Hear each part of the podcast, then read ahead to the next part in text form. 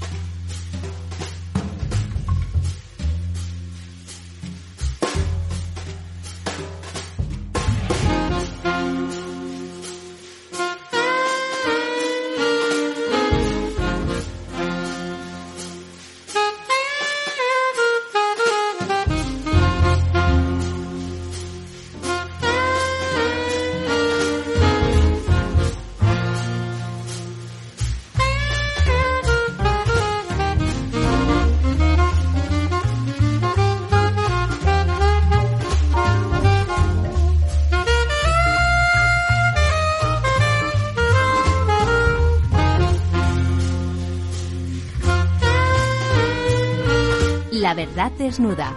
Ramiro Aurín. Capital Radio.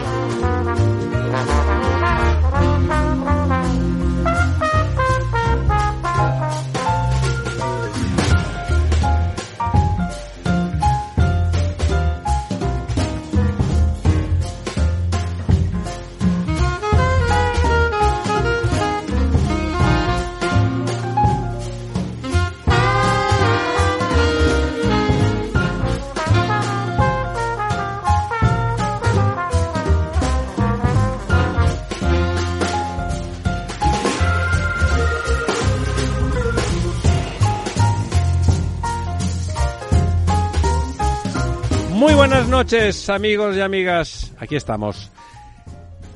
En la noche del miércoles, seis minutos, casi siete, pasan de las diez y nos disponemos a desnudar la verdad, que está mal vestida probablemente.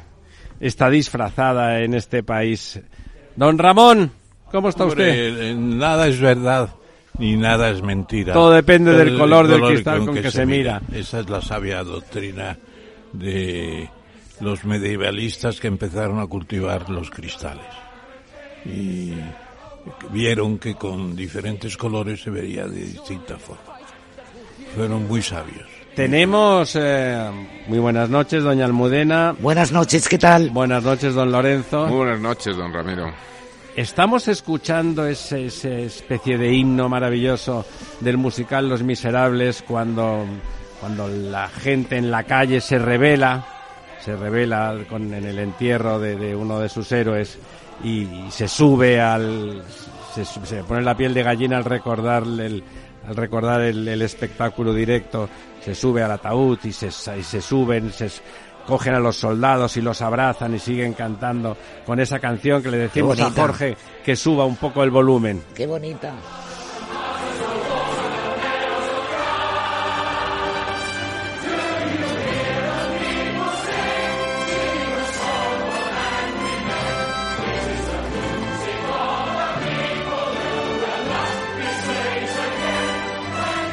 ¿Quieres el acto? Pues Tengo- ahí, ahí, ahí está esa. Le hemos puesto, le hemos puesto porque ahora tenemos a un luchador también, a un luchador por las libertades en, en España. Iba a decir en Cataluña, pero tengo que decir en España. Eh, que ya es un amigo, ha venido un- bastantes veces con nosotros y la verdad es que viene a Madrid con frecuencia a organizar eh, cosas. Don Mariano, ¿cómo andamos? Hola, buenas noches. Muy bien, andamos muy bien. Don Mariano Gomá nos acompaña hoy porque ha organizado una sesión estupenda con miembros del Poder Judicial y que, bueno, ha tenido creo que mucho éxito y que, y que es el tipo de cosas que hay que hacer. No sé si tendremos que salir a la calle como en Los Miserables o, o valdrá, o valdrá el, el Poder Judicial para solucionar los problemas. Doña Almudena, que ha estado usted presente en ese acto, le paso la palabra. Hola Mariano, buenas noches. Realmente felicidades Hola, por buenas noches. el acto está muy bien, lo ha organizado Foro España Cívica. Era un acto de reivindicación por la independencia del Poder Judicial y han hablado Frente a la ley Claro, incipiente frente- ley de amnistía, claro. Exactamente. Y además se ha hablado mucho de la enmienda que se aprobó ayer eh, sobre el terrorismo, ¿no? La enmienda a la democracia habría que llamarle a esa enmienda. Exactamente. Entonces han intervenido, que han tenido unas intervenciones brillantes. Primeros espadas como Eligio Hernández, es, fiscal general del claro, Estado. Claro. Javier Gómez de Liaño, eh, magistrado. Cristina de Seus, presidenta de la Asociación de Fiscales. Y Ignacio Cordillo, fiscal de la Audiencia Nacional. Mariano, ¿qué conclusiones mm, has sacado? Bueno, yo las conclusiones han sido muy positivas porque quiero decir que lo que hemos tenido, eh, un poco gracias al equipo y a nuestras ideas y tal, es hacer hecho ese acto que ha sido absolutamente oportuno porque eh, es un acto que independientemente de hablar de la amnistía o de los problemas que están, vamos, de la locura que están teniendo este gobierno, es, es que es un problema, es un acto en el que nosotros lo que queríamos era defender el Poder Judicial, defender a los magistrados, defender a los fiscales y a los jueces que están haciendo su trabajo y lo están haciendo muy bien. Y se están viendo arrollados, eh, atropellados por esta gentuza que tenemos en estos momentos en el gobierno, que como lo que pretenden es reventar España y reventar el orden constitucional, pues no dudan en absoluto en machacar al Consejo General del Poder Judicial, al, a la Fiscalía eh, y a los jueces. Y eso es un tema que todos los españoles, solo por ser españoles, tenemos que defender. Lo han pedido, lo han pedido además, eh, ¿eh? ¿Verdad, Mariano, que lo han pedido? No, han pedido que les ayudemos. Patriotismo es defender a jueces y fiscales, han dicho. Claro, claro, es decir, es que, han dicho ellos. Claro, lo han dicho ellos, han pedido muy en su en su área y en sus cosas pero han pedido que la sociedad civil tenemos que ayudar porque los jueces, a ver, los jueces, el, el, el, Estado de Derecho y la judicatura y la magistratura en este país eh, en realidad son nuestros nuestros garantes, en realidad son nuestros defensores, son los que nos defienden, nos defienden a los ciudadanos ante cualquier atropello que pueda ir en contra de la ley. Por tanto, eso es muy importante. Eh, ellos defienden la ley. Nosotros, los ciudadanos, necesitamos la ley, porque la ley no solamente no solamente nos da la nos da la, la, la, la, solidaridad y nos da la independencia, nos da la libertad. Porque lo importante del ciudadano es que se sienta seguro, porque haya una ley que le proteja, y cuando él sabe que hay una ley que le proteja, en ese momento todos somos iguales ante la ley, con lo cual los españoles ganamos la igualdad y con ello la libertad. Y eso lo tenemos que defender a capa y espada porque es que es nuestra es nuestro futuro, es, es, es la cohesión de un país está ahí. Don Ramón. Pues eh, Mariano Ramón Tamames, me alegro de sí, y te quiero decir que vuestra reunión ha tenido mucho éxito y ha salido en gran parte en televisión. Yo lo he visto esta tarde y es impresionante cómo hablaban con qué libertad tremendo han puesto al presidente del constitucional. Lo han puesto mm, fatal como a caer de un burro como, como, un criado de Sánchez absolutamente una cosa espantosa y ha estado muy bien porque eh, han empleado un léxico muy correcto, pero muy duro, muy contundente. de que aquí, ya no hay constitución. Esto es la debacle de y los delincuentes, los han llamado a todos delincuentes. Es, lo que eran, ¿no? Y leguleyos, y leguleyos.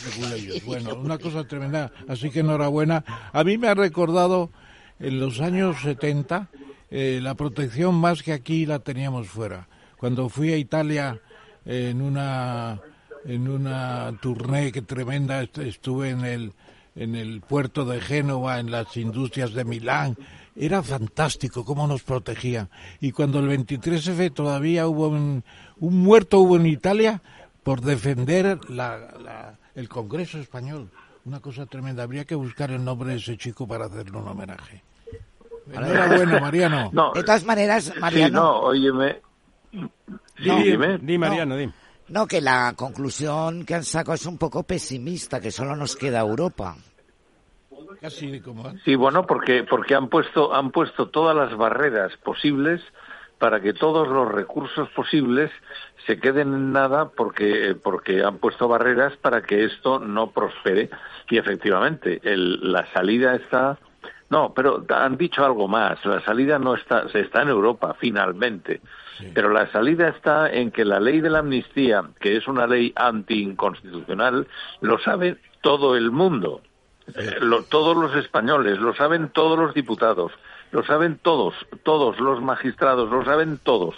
Lo que pasa es que no dicen nada, pero lo saben.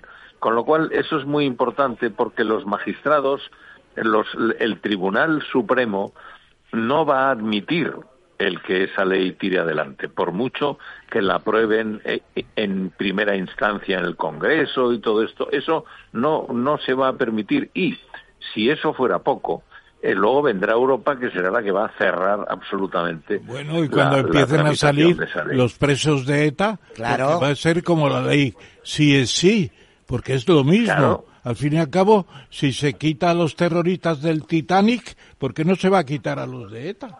Es que es una cosa de cajón. claro. Es que van a modificar el Código Penal. Se están inventando la definición de terrorismo. Sí, señor. sí, una nueva definición de terrorismo. Buenas noches, eh, Mariano. Exacto. Sí, soy Lorenzo Dávila. Yo quería incidir en esto porque hoy hemos vivido, bueno, una especie de rafe con una persona también ilustre del, del PSOE como es el señor García Paje, en la cual, bueno, pues de, alguna forma ha protestado contra esas definiciones de terrorismo light o distintas maneras de ver el terrorismo y parece que se enzarzan en un rifirrafe y, y puede ¿Puede haber, tú crees que puede haber eh, visión de, un, de una escisión dentro del PSOE que ponga en tela de juicio ni siquiera llegar al Tribunal Supremo, sino a que no llegue a aprobarse esa ley de la amnistía? Bueno, eh, vamos a ver, esto, esto es lo que yo desearía. ¿eh? Otra cosa es que tengo que decir, y lo siento decirlo así, pero el señor García Paje es un cazador de gorriones. Estamos de acuerdo. Que tiene un, un tirachinas ¿eh? y con el tirachinas va intentando cazar gorriones. Y no, pero es mentira. Además, sabe Mariano, además no apunta, apunta a no dar, ¿eh? apunta a no dar. Va con el eh, tirachinas, pero tira cuando no toca. exacto, por tanto, yo no me fío demasiado de todo esto y yo creo que llegará un momento en que habrá un movimiento de la sociedad civil y un movimiento que está en ciernes que posiblemente sea este movimiento que se llama Fernando de los Ríos, en donde están un poco todo el grupo que cada vez es más grande de disidentes del sanchismo, no del PSOE, porque son todos socialistas, pero que son disidentes del sanchismo y que cada vez son más, cada vez son más potentes y cada vez están empezando a dar más miedo. No porque creen nuevos partidos políticos, eso yo tampoco estoy demasiado eh, no funciona, labor, pero lo que sí no funciona por eso. Pero lo que sí es cierto es que esa, eh, eh, eh, esta, este, este ánimo de, de, de, crítica sobre lo que está pasando en el PSOE es muy importante. Tiene que venir desde dentro, efectivamente. bueno, me, permitís, me permitís que os anuncio la próxima fase que ya ha empezado del PSOE, la fase empresarios. Está el señor Sánchez dándoles caramelos a los empresarios. Se los llevó a Davos, los metió en un cuarto oscuro. Bueno, estaban aterrorizados, ¿eh? Sí, estaban en un cuarto oscuro, además los metió allí y medio estaban con el impuestazo, claro, luchando contra el impuestazo, etcétera. Pero hoy, ¿sabéis con, ¿saben ustedes con quién ha estado hoy o ayer? con Fainé. Sí, lo leí. Porque Fainé tiene que ser reelegido para la holding de la Caixa que es eh, Criteria, y parece que hay dificultades para elegirlo, salvo que sea bien quisto de la alta suprema autoridad venerea. Cuando dice venerea se me ocurren muchas cosas. Venerea.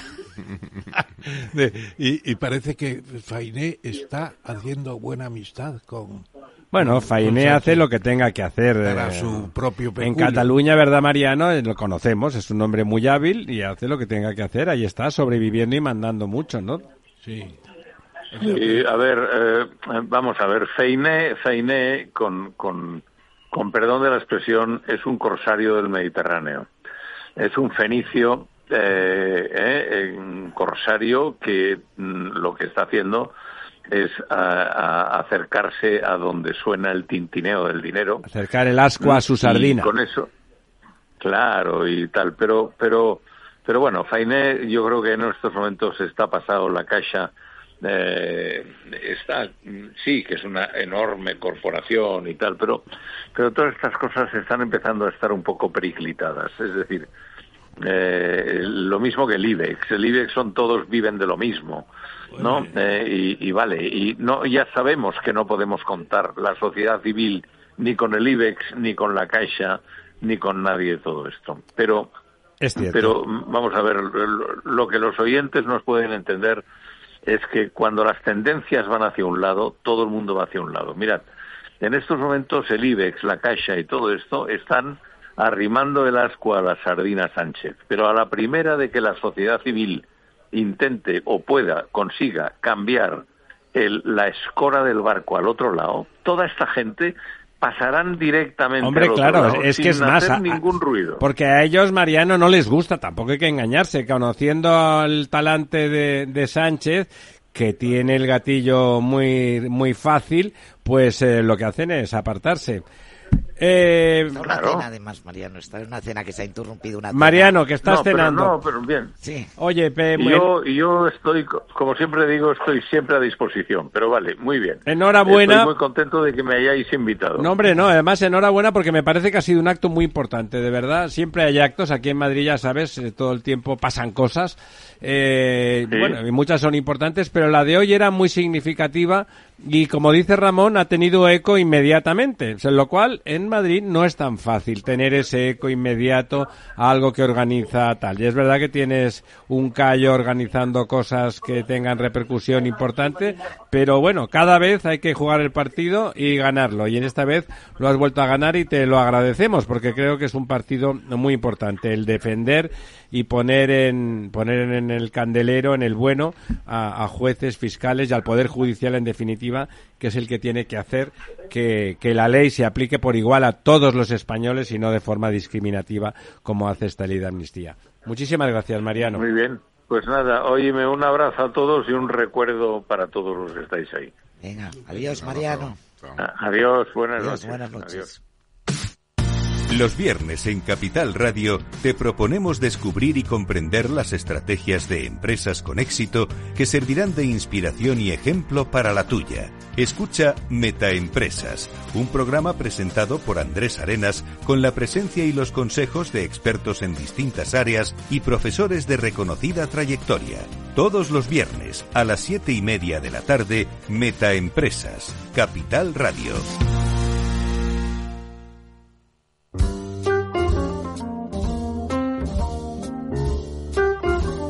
Bueno, y seguimos ahí en esa pelea que no es una pelea menor y por eso nos estamos dedicando a ello, no ya profesionalmente, sino realmente como ciudadanos españoles muy preocupados por lo que está pasando.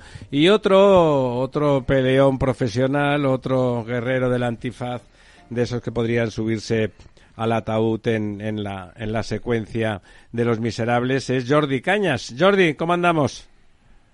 Pues muy bien, aquí en Bruselas, como dices tú, peleando y dando garra. ¿Ahí en Bruselas pasando frío y lluvia o no? ¿O también hace bueno? Mira, yo es que soy de los que cree que en invierno tiene que hacer frío. Lo que pasa es que lo de la lluvia y lo de no ver el cielo azul y tal, pues bueno, pues es lo que hay. Pero vamos, en invierno hace frío, o sea que bien. Me gusta el frío. Bueno, Jordi Cañas es una persona bien conocida, es eurodiputado por Ciudadanos y, bueno, y ayer, eh, ayer estuvieron eh, él y otros compañeros presentando un documento en la misma línea, poniendo en la picota que todas las leyes, estas leyes, particularmente la de amnistía, que está haciendo, pergeñando, perpetrando el gobierno Sánchez, pues eh, ataca la, la soberanía de los ciudadanos y, la, y el sentido democrático de nuestro Estado. Presentasteis esa queja formal y ese documento a la Comisión de Justicia, ¿no, Jordi?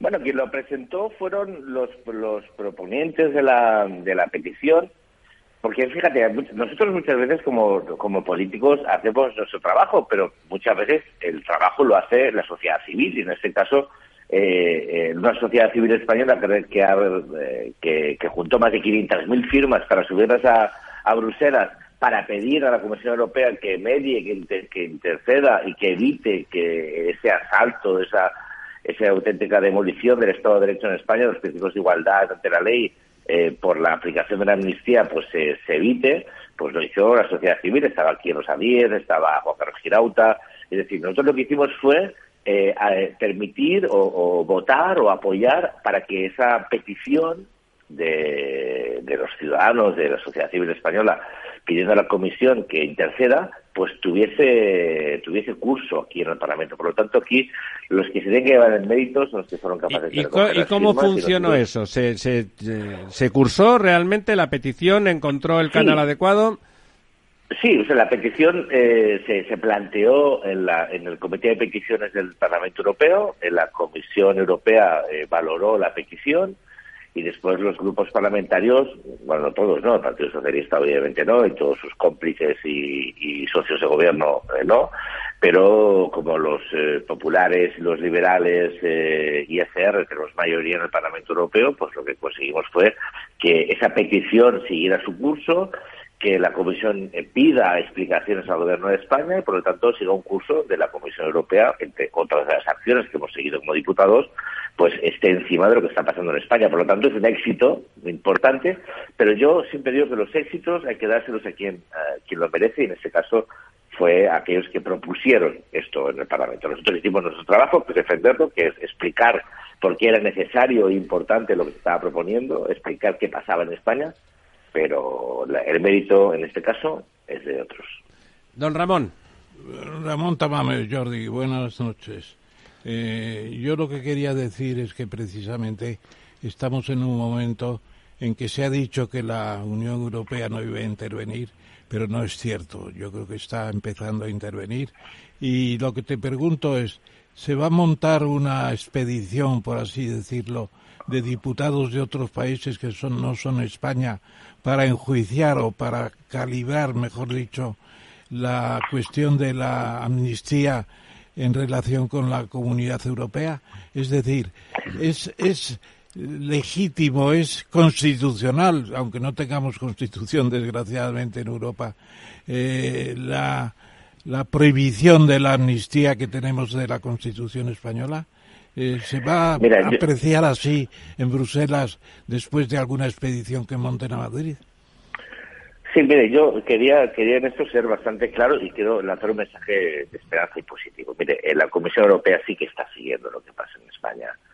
Eh, porque la Comisión Europea eh, ha estado muy informada, o sea, yo como miembro de Ciudadanos, nosotros hemos estado informando directamente al comisario Reinders, que es un comisario liberal, de la situación lo están monitorizando, han sido bastante o mucho más claros de lo que es habitual ante este tipo de, ataques al Estado de Derecho en Europa. Con el propio Pedro Sánchez delante en, el pleno del Parlamento. Por lo tanto, ustedes saben que, la, que anualmente se elabora un informe sobre la situación de los derechos del Estado de Derecho en Europa y esto va a aparecer. Eh, si se fijan, todas las eh, enmiendas y el articulado de la ley de amnistía ha intentado evitar que la Unión Europea pueda personarse o pueda creer que esto es una amenaza a los tratados y, y al derecho de la Unión. Pero no lo van a conseguir, y especialmente después del tema del terrorismo. Miren, aquí hay algunos temas muy importantes, claves.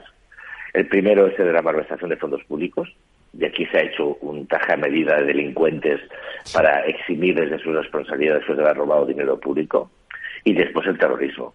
Si aquí hay un elemento que, que, es una línea roja, es el terrorismo y, y, la Unión Europea va a interceder. O sea, yo no tengo ninguna duda que cuando se, se eleve una perjudicial se va a paralizar el procedimiento en España y que después el Tribunal de Justicia Europea va, va a ser muy firme en la defensa de los derechos europeos. Mire, cuando hicieron aquel amaño de intentar sacar la prejudicial del ordenamiento jurídico español, es de ser un auténtico foquete, porque eso es no saber que por mucho que tú no tengas una transposición hecha del ordenamiento nacional, el ordenamiento europeo, el acervo europeo es obligado cumplimiento. Y que los derechos no los decide Pedro Sánchez, ni, ni, ni Puigdemont, ni sus socios, sino que los, los tienen los ciudadanos, y los ciudadanos tienen el derecho a que ningún gobierno eh, de eh, carta de naturaleza a lo que es un ejercicio de corrupción política, que es amnistiar a unos delincuentes por siete votos.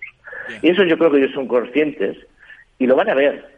y creo que ahí vamos a ver la importancia de Europa en la defensa de derechos fundamentales. Don Lorenzo. Sí, hola, buenas noches, Jordi. Soy Lorenzo Dávila. Tú comentas que, que tienes, vamos, que, que ves claramente que, que esa, eh, bueno, consulta prejudicial va a paralizar el proceso de, de, la, de la amnistía en España. Si esto es así, los procesos judiciales en curso seguirán su, su cauce y en principio, bueno, pues está persiguiendo la extradición del señor Puigdemont. Eh, ¿Ves tú que se pueda producir esta extradición en ese proceso de parálisis por la cuestión prejudicial? Bueno, yo estoy convencido, bueno, dependerá de que algún juez pida la prejudicial. Es decir, como ustedes saben, la amnistía no es el indulto, la amnistía es una ley eh, que tienen que aplicar los jueces. Uh -huh. eh, y, por lo tanto, yo creo que el primer juez que reciba una petición de cualquiera de los encausados eh, diciendo que se le aplique la amnistía, yo si fuera juez, lo que haría sería, mire, yo tengo mis dudas, voy a pedir una prejudicial porque no. Y en ese momento se suspendería todo. Por lo tanto, yo cuando escucho determinadas cosas, yo siempre digo, mira, yo eh, lo que tú puedas acordar con unos delincuentes, eh, por mucho que tú modifiques el Código Penal, aquí hay una cuestión que las prejudiciales, y más en ámbitos penales, por mucho que tú digas, eh, existe. Entonces la prejudicial va a suspender la aplicación del tema. Y por lo tanto, sí, es evidentemente, yo, pues yo no lo vamos a ver en España a corto plazo. Esto, esto es, o sea, pues, hasta que no tenga la garantía absoluta de que no va a pasar ninguna impresión, no va a bajar, pues es un cobarde. Es un cobarde que ha, que ha aprovechado un, un político donde un presidente daba siete votos para conseguir chantajearlo, chantajear o chantajear, no, porque mire, el chantaje al final uno no tiene más. No, ha sido voluntario, pero, pero, o sea, ha sido voluntario. No, no, por, eso, por eso no, por eso digo que, que no, que no, a veces uno usa las palabras porque, pero no, no, en este caso no es chantaje, es un interés compartido, es decir, Sánchez quiere siete votos y ha estado dispuesto voluntariamente a sacrificar eh, la igualdad ante la ley y, y, la decencia, incluso el país, y el orgullo, y, y todo, es decir, por, por, por satisfacer a un delincuente, ¿no? O presunto delincuente. Bueno, por satisfacerse eh, a él mismo, ¿no? Por sus ansias de poder. No, por siete votos. No, él quería, bueno, pero es que en este caso, yo, a ver, yo a mí, como yo estoy convencido que ustedes tienen unos oyentes muy, muy, muy inteligentes. Y no, a mí no me gusta repetir las cosas obvias. Pero cuando lee eh, de la ley de amnistía, lee los, los fundamentos y los motivos, los motivos reales son Pedro Sánchez necesitaba siete votos y ha estado dispuesto a aceptar ha, ha estado dispuesto a aceptar la petición de los delincuentes para borrarles los delitos condenados, es decir, que se, se les limpie eh, los penales, evitar investigaciones judiciales en curso y sobre todo evitar que sean condenados por delitos de terrorismo. Porque en el fondo, cuando uno analiza el porqué de la amnistía, ¿por qué? ¿Por qué se, por qué se exigió la amnistía? Porque había un delito que no era, no era indultable sin un coste político brutal, que era el terrorismo. Y ellos sabían perfectamente, por eso Marta Rovira no volvió de, Suiza, y por, ellos sabían perfectamente que el gran, el, gran delito que cometieron, que políticamente no se podía limpiar, era eh, el 2019 y Tsunami Democrática que fue una organización con la voluntad de, eh, de, violentar el, ordenamiento eh, constitucional español, que tenía como objeto eh, sobreponerse o pasar por encima del ordenamiento jurídico, que quería doblar el Estado de Derecho, quería doblegarlo, torcerlo, y que se le fue de las manos. Y que eso está tipificado como terrorismo. Y claro, el terrorismo ya no es indultable o como mínimo no es indultable sin un coste político brutal. Y entonces lo que han intentado y lo que quieren y pretenden es evitar las investigaciones que acaben con unas condenas por, terror, por terrorismo. Claro, claro. Ese es el verdadero, eh, ese es el verdadero objetivo de la amnistía, ¿eh? porque si no, mire, escúcheme, señor Comín, yo estuve eh, ayer con un debate con el señor Comín. Señor Comín, si vuelve mañana a España, saldrá a la calle inmediatamente. Hola Jordi, soy Almudena. Y también, Jordi. Hola, Almudena, ¿qué tal? ¿Qué tal? ¿Cómo estás? Resulta cansino. Perdona que hablé tanto, ¿eh? eh nada, nada, ya sí, ya te conozco. Que estamos desde el 2006 con esta lucha. Jordi, lo peor sí. es que ayer se aprobó esta enmienda y hoy ha dicho el señor Aragonés que lo volverán a hacer, o sea, que el referéndum, sí. hoy mismo. O sea, ¿de qué sirve? Eh, bueno, estaba esto? cantado, eso estaba Pero es que cantado. ya lo han dicho ¿no? hoy, no han esperado. Y luego existe una cosa que se llama la Convención de Venecia, que ya se pronunció con la ley de amnistía en Georgia. ¿Te suena? Y la denegaron eh, porque faltaba el principio de, de, legalidad, de legalidad y a cantidad de principios. O sea que yo tengo mucha fe en Europa. La última sí, para con don... Rumanía también, eh, y la, perdona, pero eso también con Rumanía.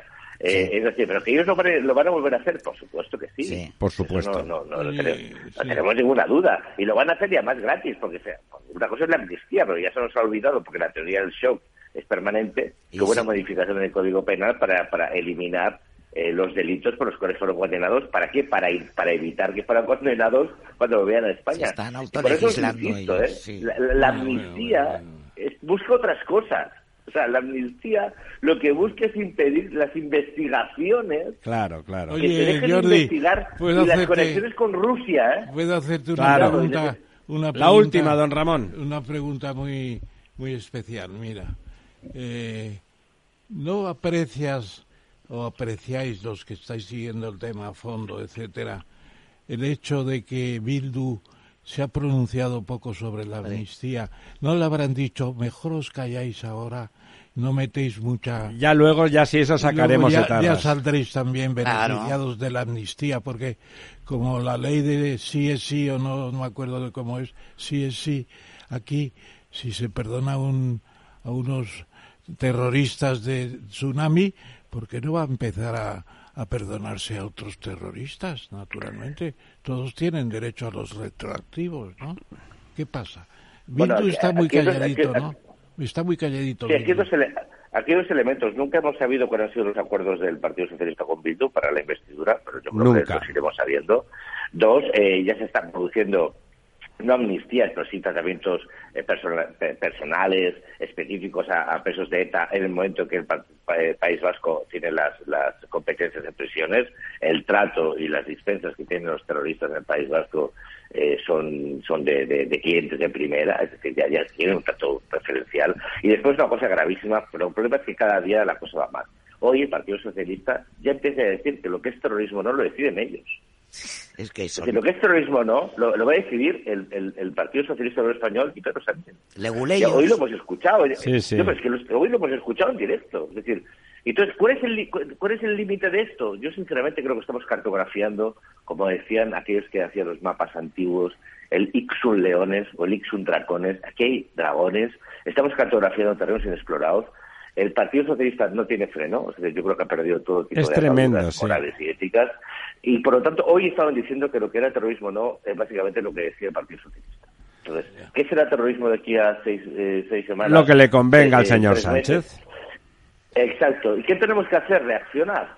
Yo creo que en ese sentido, todo esto lo que tiene que servir a todos es para saber que tenemos que reaccionar, que tenemos que ser capaces de dar una batalla desde la sociedad civil, desde los partidos políticos, ser capaces de construir una, una alternativa a esto, que devuelva la sensatez y la, y la igualdad ante la ley a, a todos los españoles, y que esto pase cuanto antes, y que sobre todo se recupere lo que se ha hecho. Yo hay algunos compromisos que creo que todos deberíamos empezar a exigir. Es que todo esto que está avanzando el Partido Socialista, el próximo gobierno lo, lo, lo retrotraiga. Sí. Claro. Jordi, muchísimas gracias. Gracias por atendernos desde Bruselas. Se te oye como si estuvieras aquí en la mesa con nosotros, siempre con el verbo fácil y con la combatividad habitual. Eh, bueno, ahí confiamos, confiamos en algunos de vosotros, de los que estáis ahí en Bruselas, para que les expliquéis a nuestros parientes europeos lo que de verdad está pasando hoy en España. Un abrazo muy grande. Mira, muchísimas gracias y que sepáis que para muchos lo primero aquí en Bruselas es España. Muchas gracias, Jordi. Un abrazo. Un abrazo.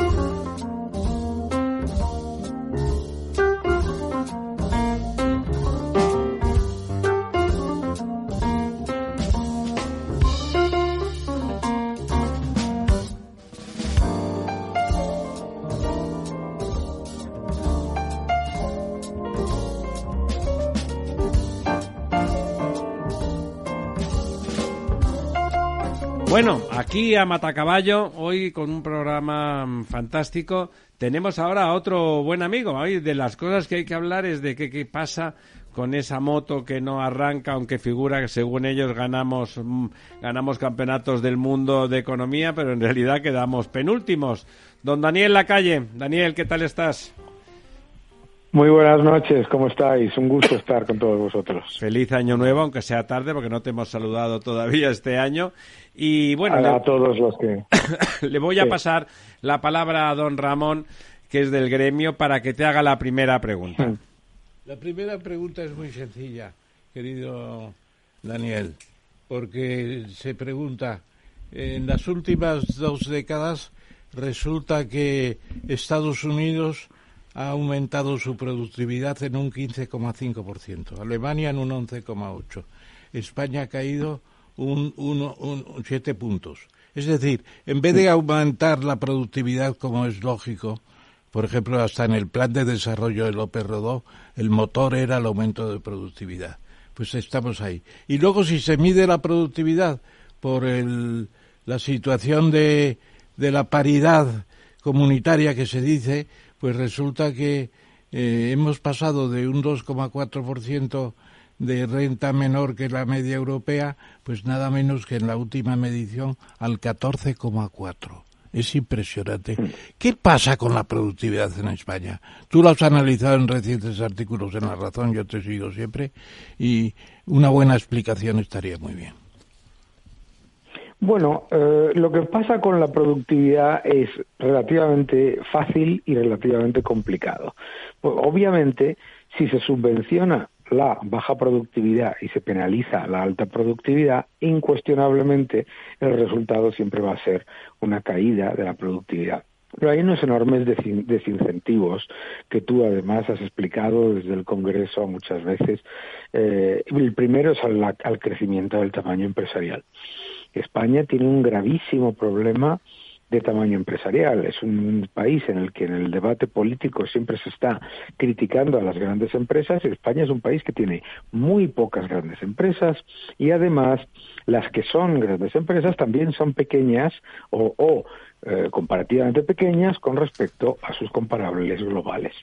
Entonces, el gran problema es que es un país de microempresas, que significa empresas que tienen cero empleados, el 55% de las empresas de España tienen cero empleados. Cero empleados, por lo tanto, el 55%, qué barbaridad.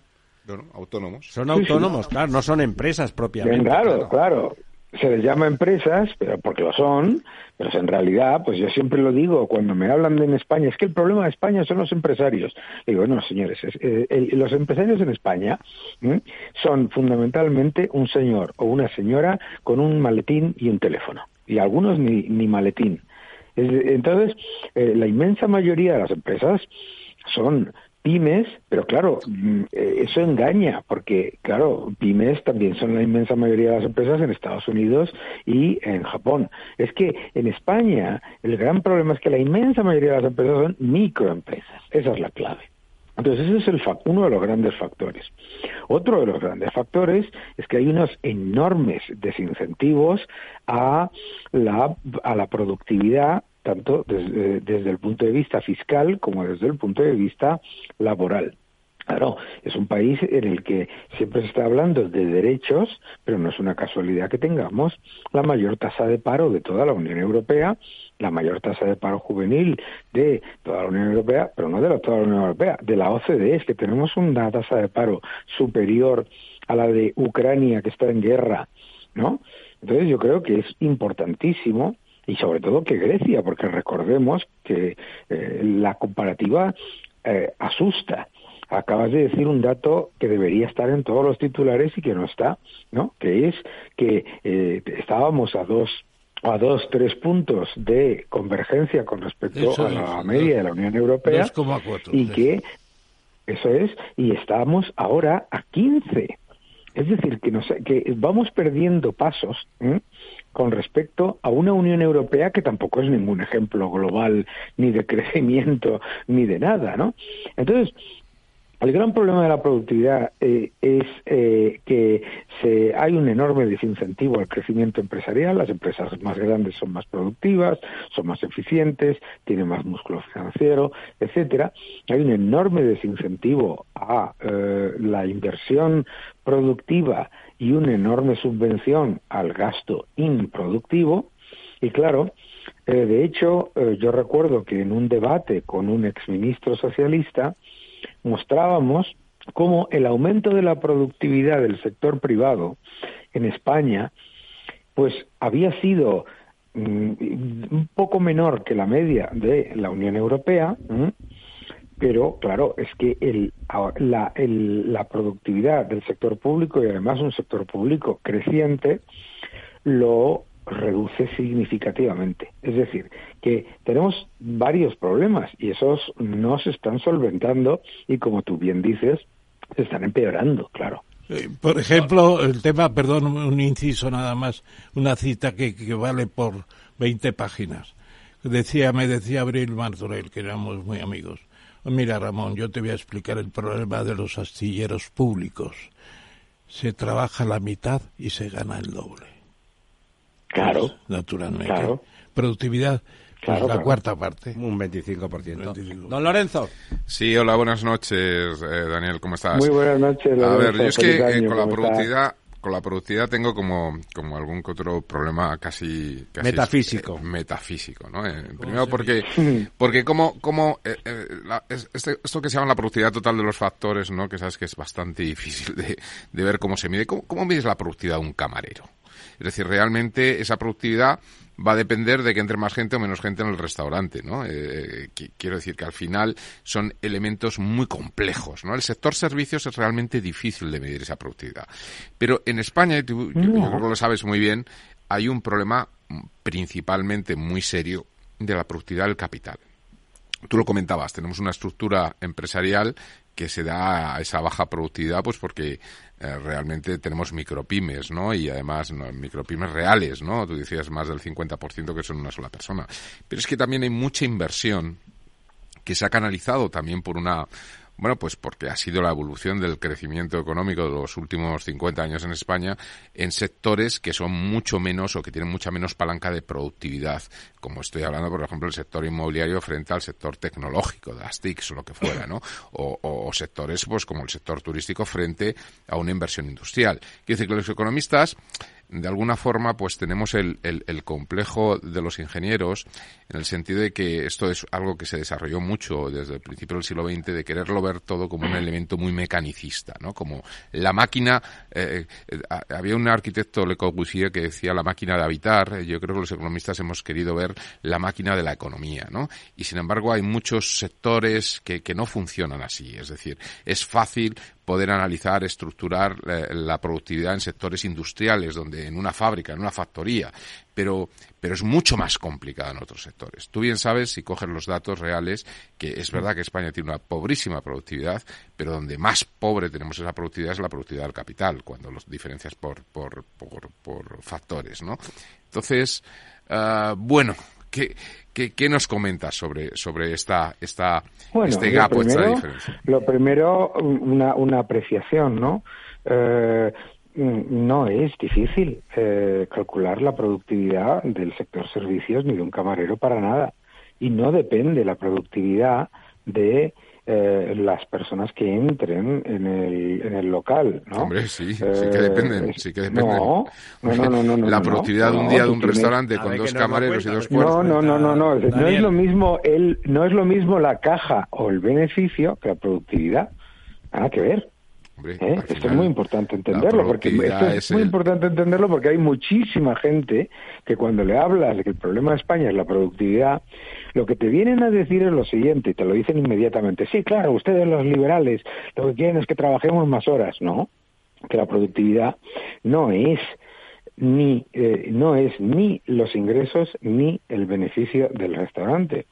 El restaurante lleva a cabo una actividad ¿eh? y esa actividad Mm, que incluye pues el propio servicio de ese camarero ese camarero eh, eh, ese camarero no está siendo menos productivo porque haya menos ah, clientes ¿Eh? No, eso no tiene, nada, no tiene que ver. Hay otro la productividad es, el, es, el, es el Producto Interior Bruto, parte, si hablas de la productividad del trabajo, partido del número de, de horas trabajadas.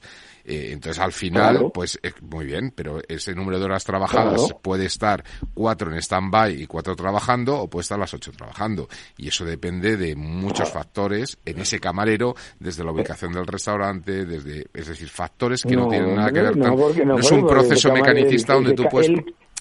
Hombre, yo, yo no, estoy de acuerdo. es un mecanicista. Mira, además me alegra que menciones a Le Corbusier, porque yo estoy sentado ahora mismo en un eh, de Le Corbusier.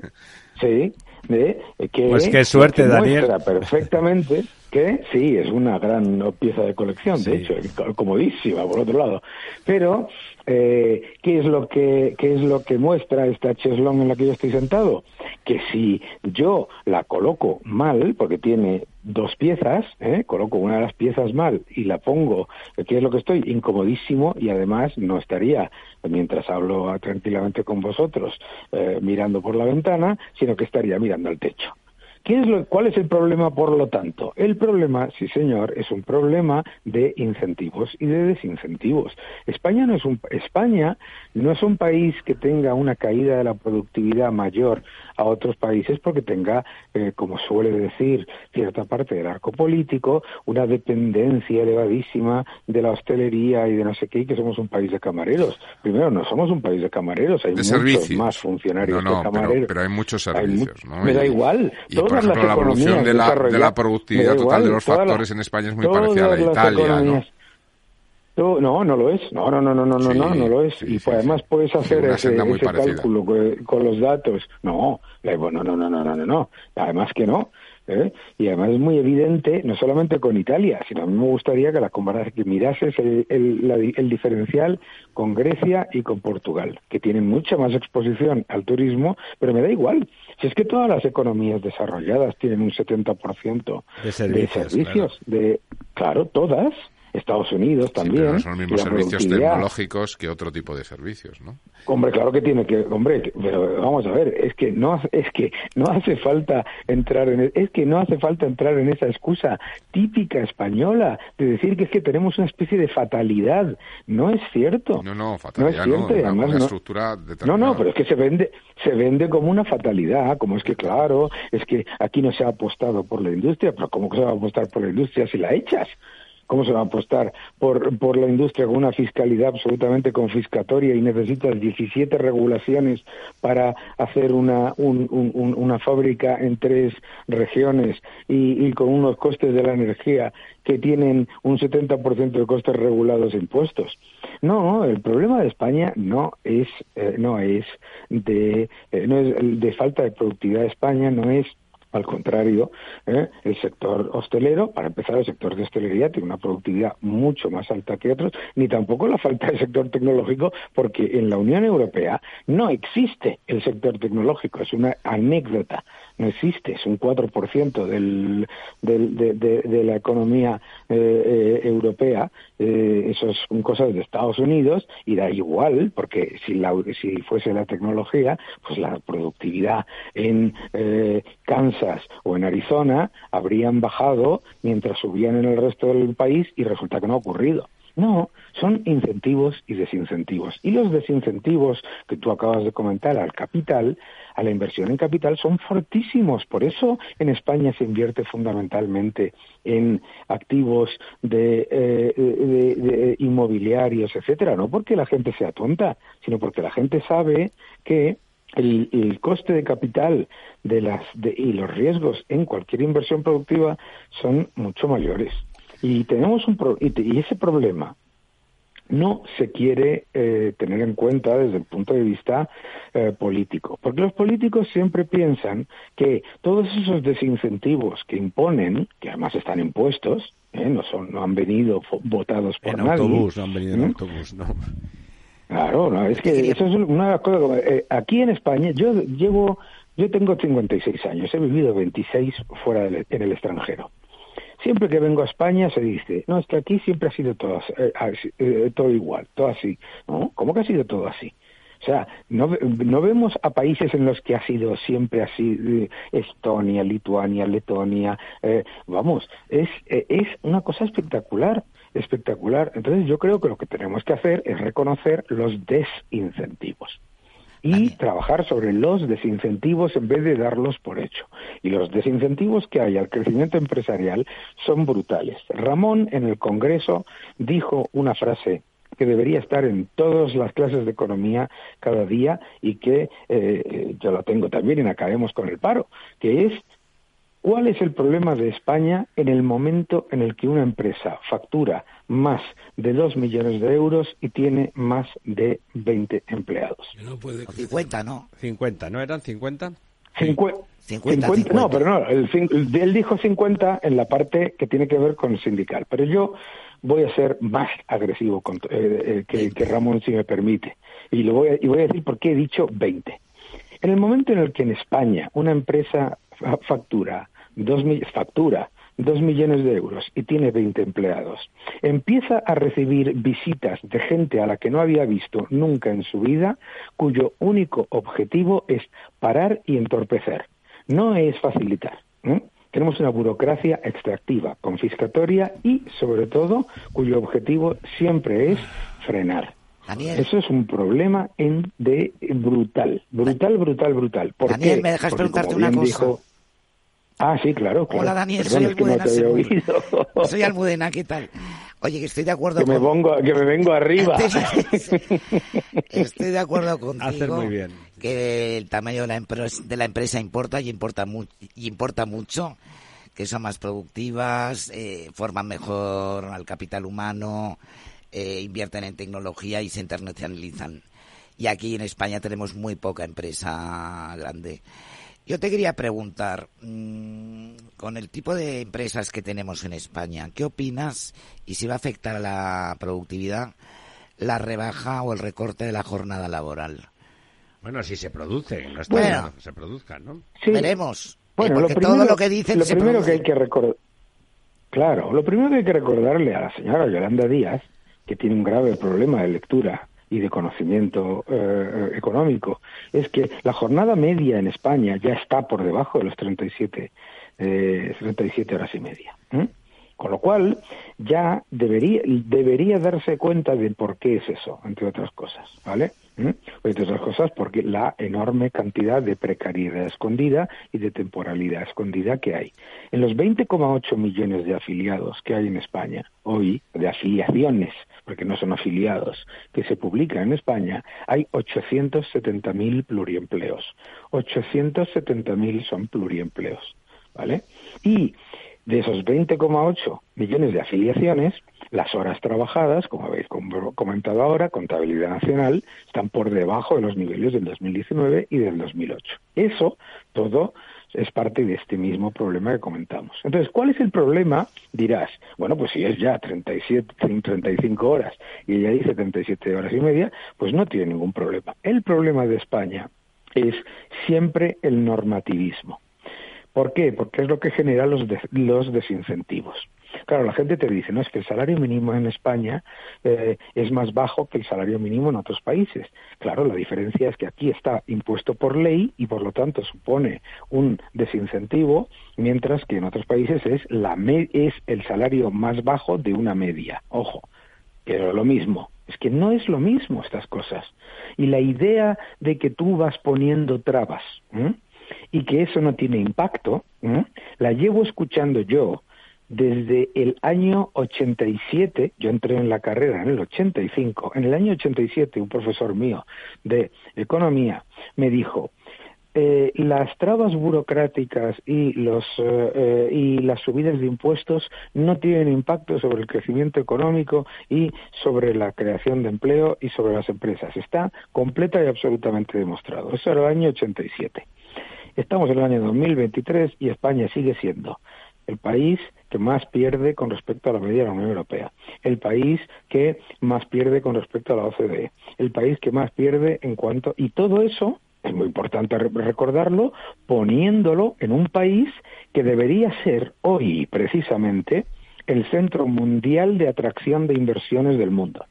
La inversión extranjera hay que tener muchísima cara para presentarse en Davos, ¿eh? y decir que en España la inversión extranjera está a máximos históricos cuando está un 40% por debajo de los niveles de 2018, que tampoco eran nada para llamar a casa.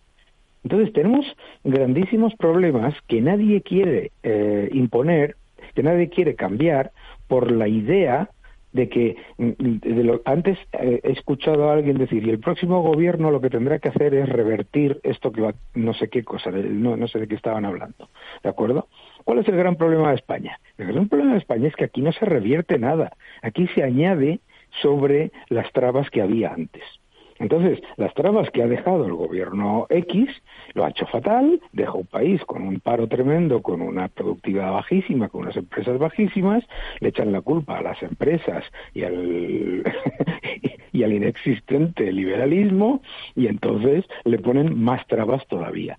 Ese es el problema. Entonces, nada, pues ah, y seguirán ahí, eh, y dentro, y, da igual, porque dentro de 10 años hablaremos por teléfono todos nosotros, encantados, y, o, lo que sea, y seguiremos diciendo que es que hay que ver, que es que las empresas españolas son demasiado pequeñas. Pero es que los empresarios españoles no son peores, lo, lo demuestran por todo el mundo. Las empresas españolas no son peores. Los trabajadores españoles no son peores ni son menos productivos. Lo que destruye la productividad son los desincentivos fiscales, burocráticos, al crecimiento empresarial, etcétera. El 100% de la mejora del, eh, de la productividad de estados como Alabama es el crecimiento empresarial. Es que un señor que monta una, eh, esto es un ejemplo real, Además, un señor que monta una tienda de eh, mm, eh, mm, accesorios para tapar agujeros en la lluvia, monta una empresa que tres años después tiene 50 empleados, cuatro años después tiene un millón de dólares de, de ingresos y 20 años después está eh, cotizada con 2 billones de euros, de dólares de capitalización. Esa es, la, esa es la cosa y es clave. Y si no nos damos cuenta de eso, claro, entonces aquí en España tenemos, tenemos un problema de destrucción de oportunidades. A ver, Daniel, ¿qué te parece en la línea de lo que estás diciendo? Yo creo que tenemos un problema muy grave con doña eh, la Yolanda, con doña Yolanda, porque en el sistema autocrático de Sánchez, que ya controla el Tribunal Constitucional, controla esto, controla lo otro, pues eh, en este momento la señora Yolanda lo que quiere es controlar el aparato sindical y está muy amiguita mm. de los, está sordo de Pepe Álvarez, etcétera, etcétera, y al mismo tiempo es ministra de Trabajo y es ministra de Sindicatos. De exteriores, y, de exteriores también. Y de exteriores hace lo que puede, hace lo que puede. Y se junta entonces el hambre con las ganas de comer. Más eh, salario mínimo, eh, eh, aumentarlo ya por encima del 60% del salario normal, más facilidades con las horas trabajadas, más facilidades con esto y con lo otro. Bueno, es que parece como que en vez... ¿Cuándo se le ha hablado de productividad la señora Yolanda? Nunca. Yo nunca le he oído hablar. Como tampoco le oigo a un sordo que estuvo aquí un día con nosotros, muy simpático, pero la verdad es que les importa un bledo la productividad. Y naturalmente no se estimula. No, se estimula. Y tenemos una doble burocracia la sindical es una doble burocracia también. Y, naturalmente, mientras eso no se modifique, mala, mal asunto tenemos. Y hay mucho progreso. Es muy importante lo que estás diciendo. Es muy importante lo que estás diciendo ahí, por una razón todavía más importante, que es que, con todos mis respetos a UGT y a comisiones obreras, su representatividad sobre el total de los trabajadores es bajísima. Mínima. Es bajísima, inexistente. Entonces es como si yo ¿eh? me erigiese en el representante de eh, todos vosotros. Diríais, pero bueno, Daniel, no, no, no, este quiere, ¿por qué? ¿Sabes? Este es, este es otro gran problema. Porque, claro, están decidiendo ellos están decidiendo constantemente sobre esto es esto es otro gran problema esta falacia del diálogo social. ¿por qué? porque el diálogo social es un diálogo que está hecho entre dos personas dos agentes económicos que cobran y uno que paga. Entonces eso es como no tiene ninguna ninguna lógica. Como si yo tuviese diálogo sobre la gestión de los gastos de mi casa con mis hijos que son los que los que consumen no no ¿eh? no Claro que no lo hago. ¿eh? a lo mejor les pido, les pido su opinión, pero desde luego lo que no hago es, es, plegarme a sus, a sus decisiones. Y lo más importante, en cualquier caso, es que ninguno de los que están en eso que llaman el diálogo social representa a las microempresas, que son las que importan. Ninguno. Tampoco la COE, ¿eh? ni CEPIME. Entonces, eso es, eso es mm, importante adicionalmente, ¿por qué? Porque ¿qué es lo que están acordando? Están acordando constantemente males menores, ¿vale? UGT, Comisiones Obreras, la COE, dicen, bueno, venga, vamos a, negociar el salario mínimo. Ah, muy bien, pues lo vamos a subir. En tanto, en un país en el, que en ningún momento de ese diálogo social se dice que un salario de 1.100 euros netos le cuesta más de 2.000 euros al empresario que es. Entonces, ¿qué es lo que ocurre con todo eso? Pues resulta que ellos van, acuerdan todas esas cosas y entonces resulta que la microempresa que podía tener un empleado, pues tiene cero. La pyme que podía tener dos empleados, pues tiene uno. Eh, deciden que hay que hacer un contrato de eh, mm, eh, fijo discontinuo para los contratos de obra y servicio. Y qué es lo que pasa oh sorpresa que se desploma la, eh, eh, las horas eh, que duran los contratos mm, llamados fijos y se disfraza la temporalidad. pero el problema es, todas estas cosas a las empresas grandes, pues más o menos las pueden soportar. Pero claro, los que no las pueden soportar son las pequeñas y las medianas empresas. Entonces, en cuanto más rigidez hay, para las pequeñas y las medianas empresas, más difícil es para esas pequeñas y medianas empresas convertirse en grandes. Y, y nada, a seguir, porque dentro de 10 años seguiremos hablando de esto y nos dirán que es que eh, eh, le han dado derechos a la gente. No, le das, no se le da ningún derecho a la gente. Yo el único derecho que conozco en España desde que terminé, desde que tengo uso de razón económica y desde luego desde que terminé la carrera, el único derecho que conozco es al de tener un paro estructural absolutamente brutal y encima una, una deuda cada vez mayor. Una pregunta, la última la última pregunta, que he estado yo muy calladito y muy mono hoy, porque todos son economistas menos Adelante, sí, sí, perdón. No, no, tuya culpa. No, no, si yo lo he hecho a propósito. Para eso tengo, para eso tengo a tres economistas aquí. Hola, ¿me oyes o no? Hola. Daniel, ¿me oyes? ¿No? ¿Se ha cortado? ¿Se ha cortado? A ver. ¿Se ha cortado? Creo que no. Vamos a ver. Te oímos. ¿Te oímos, Daniel? Se ha ido. Se, se ha ido. Se ha cortado. Bueno, lo que pues mira, no hay mal que por bien no venga. Daniel, si nos estás escuchando en antena, se ve que se ha cortado, nosotros te escuchábamos. Gracias por tu intervención brillante, como siempre, y aleccionadora de lo que está pasando en la economía en España. Pero ya tenemos, ya tenemos al teléfono a don, a don Pedro Barato. Eh, don Pedro, buenas noches. ¿está usted ahí? Muy bien, pues buenas noches. Don Pedro Barato no necesita presentación, pero lo vamos a presentar. Es presidente nacional de Asaja, eh, una de las organizaciones agrícolas eh, más importantes de España, sin ninguna duda, sino la más grande de todas ellas. Estamos en, bueno, bueno, don Pedro podría ser noticia en cualquier momento y podría ser interesante hablar con él en cualquier momento.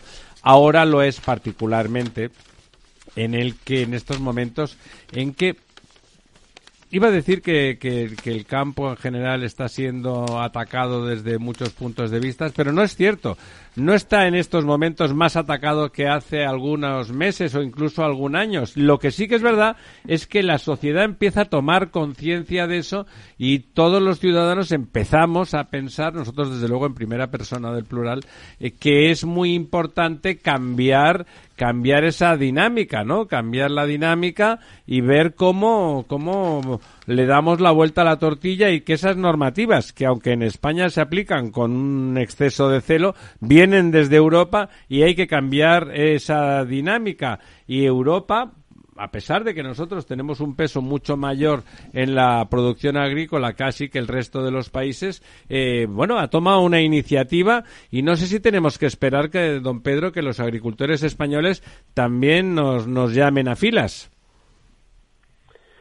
Bueno, pues buenas noches de nuevo y buenas noches. No, no hay que no hay que llamar no hay que llamar a filas. Las filas eh, están eh, organizadas desde hace mucho tiempo, como bien sabéis, y desde luego el campo español no se va a quedar atrás de los movimientos que en Europa está habiendo ahora mismo, ¿no? Eh, es cierto que las normativas que, que, se han puesto en esta última década fundamentalmente pues son normativas que nada tienen que ver con la realidad de lo que el campo necesita y hace a diario, ¿no? Y bueno, alguna batalla estamos ganando, ¿no? El señor Timmermans ya se ha ido de la vicepresidencia europea, eh, su segundo ha dimitido concretamente hoy mismo eh, también, y todos estos eh, que hacían experimentos que luego al final pagábamos todos los ciudadanos eh, europeos y en particular los agricultores, pues parece ser que algo está cambiando. Pero no obstante, hace falta cambiar mucho para que las cosas vayan un poco mejor en el campo europeo y en particular en el campo español. Don Ramón. Sí, muchas gracias Pedro por tu aportación hoy a la mesa redonda de Buscando la Verdad desnuda. Bueno, eh, me he traído, además de algunas declaraciones tuyas, eh, una nota de, del periódico que dirige el Jaime Lamado Espinosa y dice 2023 un año récord de producción y renta agraria según el mapa. Bueno, está muy interesante la cosa porque da cifras espeluznantes, por ejemplo, la subida del precio de, del aceite de oliva, un 70%, ¿no? Es impresionante. O que la, renta, la renta agraria creció un 11% y no queda claro lo que es crecimiento real. Y es inflación, ¿no? inflacionario. no queda claro, no queda claro. Y otras muchas cosas. Pero sobre todo, yo te preguntaría, ¿estamos en la visión dinámica de una agricultura que está acosada por la sequía, que está acosada por el intervencionismo, por una PAC muy exigente y no siempre racional, o nos encontramos eh, frente a todo eso criticando, nos encontramos con un cierto eh, uniformismo, eh, un poco en el redil. ¿es, ¿Es la agricultura un sector dinámico? ¿Puedes contestar a eso? Bueno, yo creo que son varias reflexiones, Ramón. Yo aprendí de ti hace mucho tiempo que donde hay donde hay agua hay vida, ¿no? España tiene tres millones y medio de hectáreas eh, de regadío y 11 millones, casi 12 de secano, ¿no? El valor de la producción de las hectáreas de regadío supera con creces el valor de las hectáreas de la producción de las hectáreas de secano. Por lo tanto, eh, no hace falta ni ser economista ni ser matemático. Ahí hay una realidad, ¿no? si no se invierte en agua, si no se invierte eh, y dejémonos de trasvase, porque al final el trasvase eh, es, la palabra del demonio, ¿no?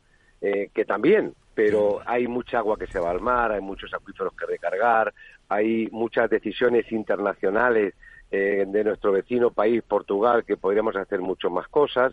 Nosotros hacemos un caudal ecológico que luego ellos lo ponen en un caudal agrario netamente son muchas reflexiones, Ramón, pero la agricultura está en una constante evolución. Desde mi punto de vista, llevo toda la vida en ello, es el sector que más ha evolucionado. Sin Antes duda. no teníamos formación, no teníamos formación académica, pero hoy la formación está también en manos de los agricultores, la investigación, eh, toda la maquinaria que estamos utilizando.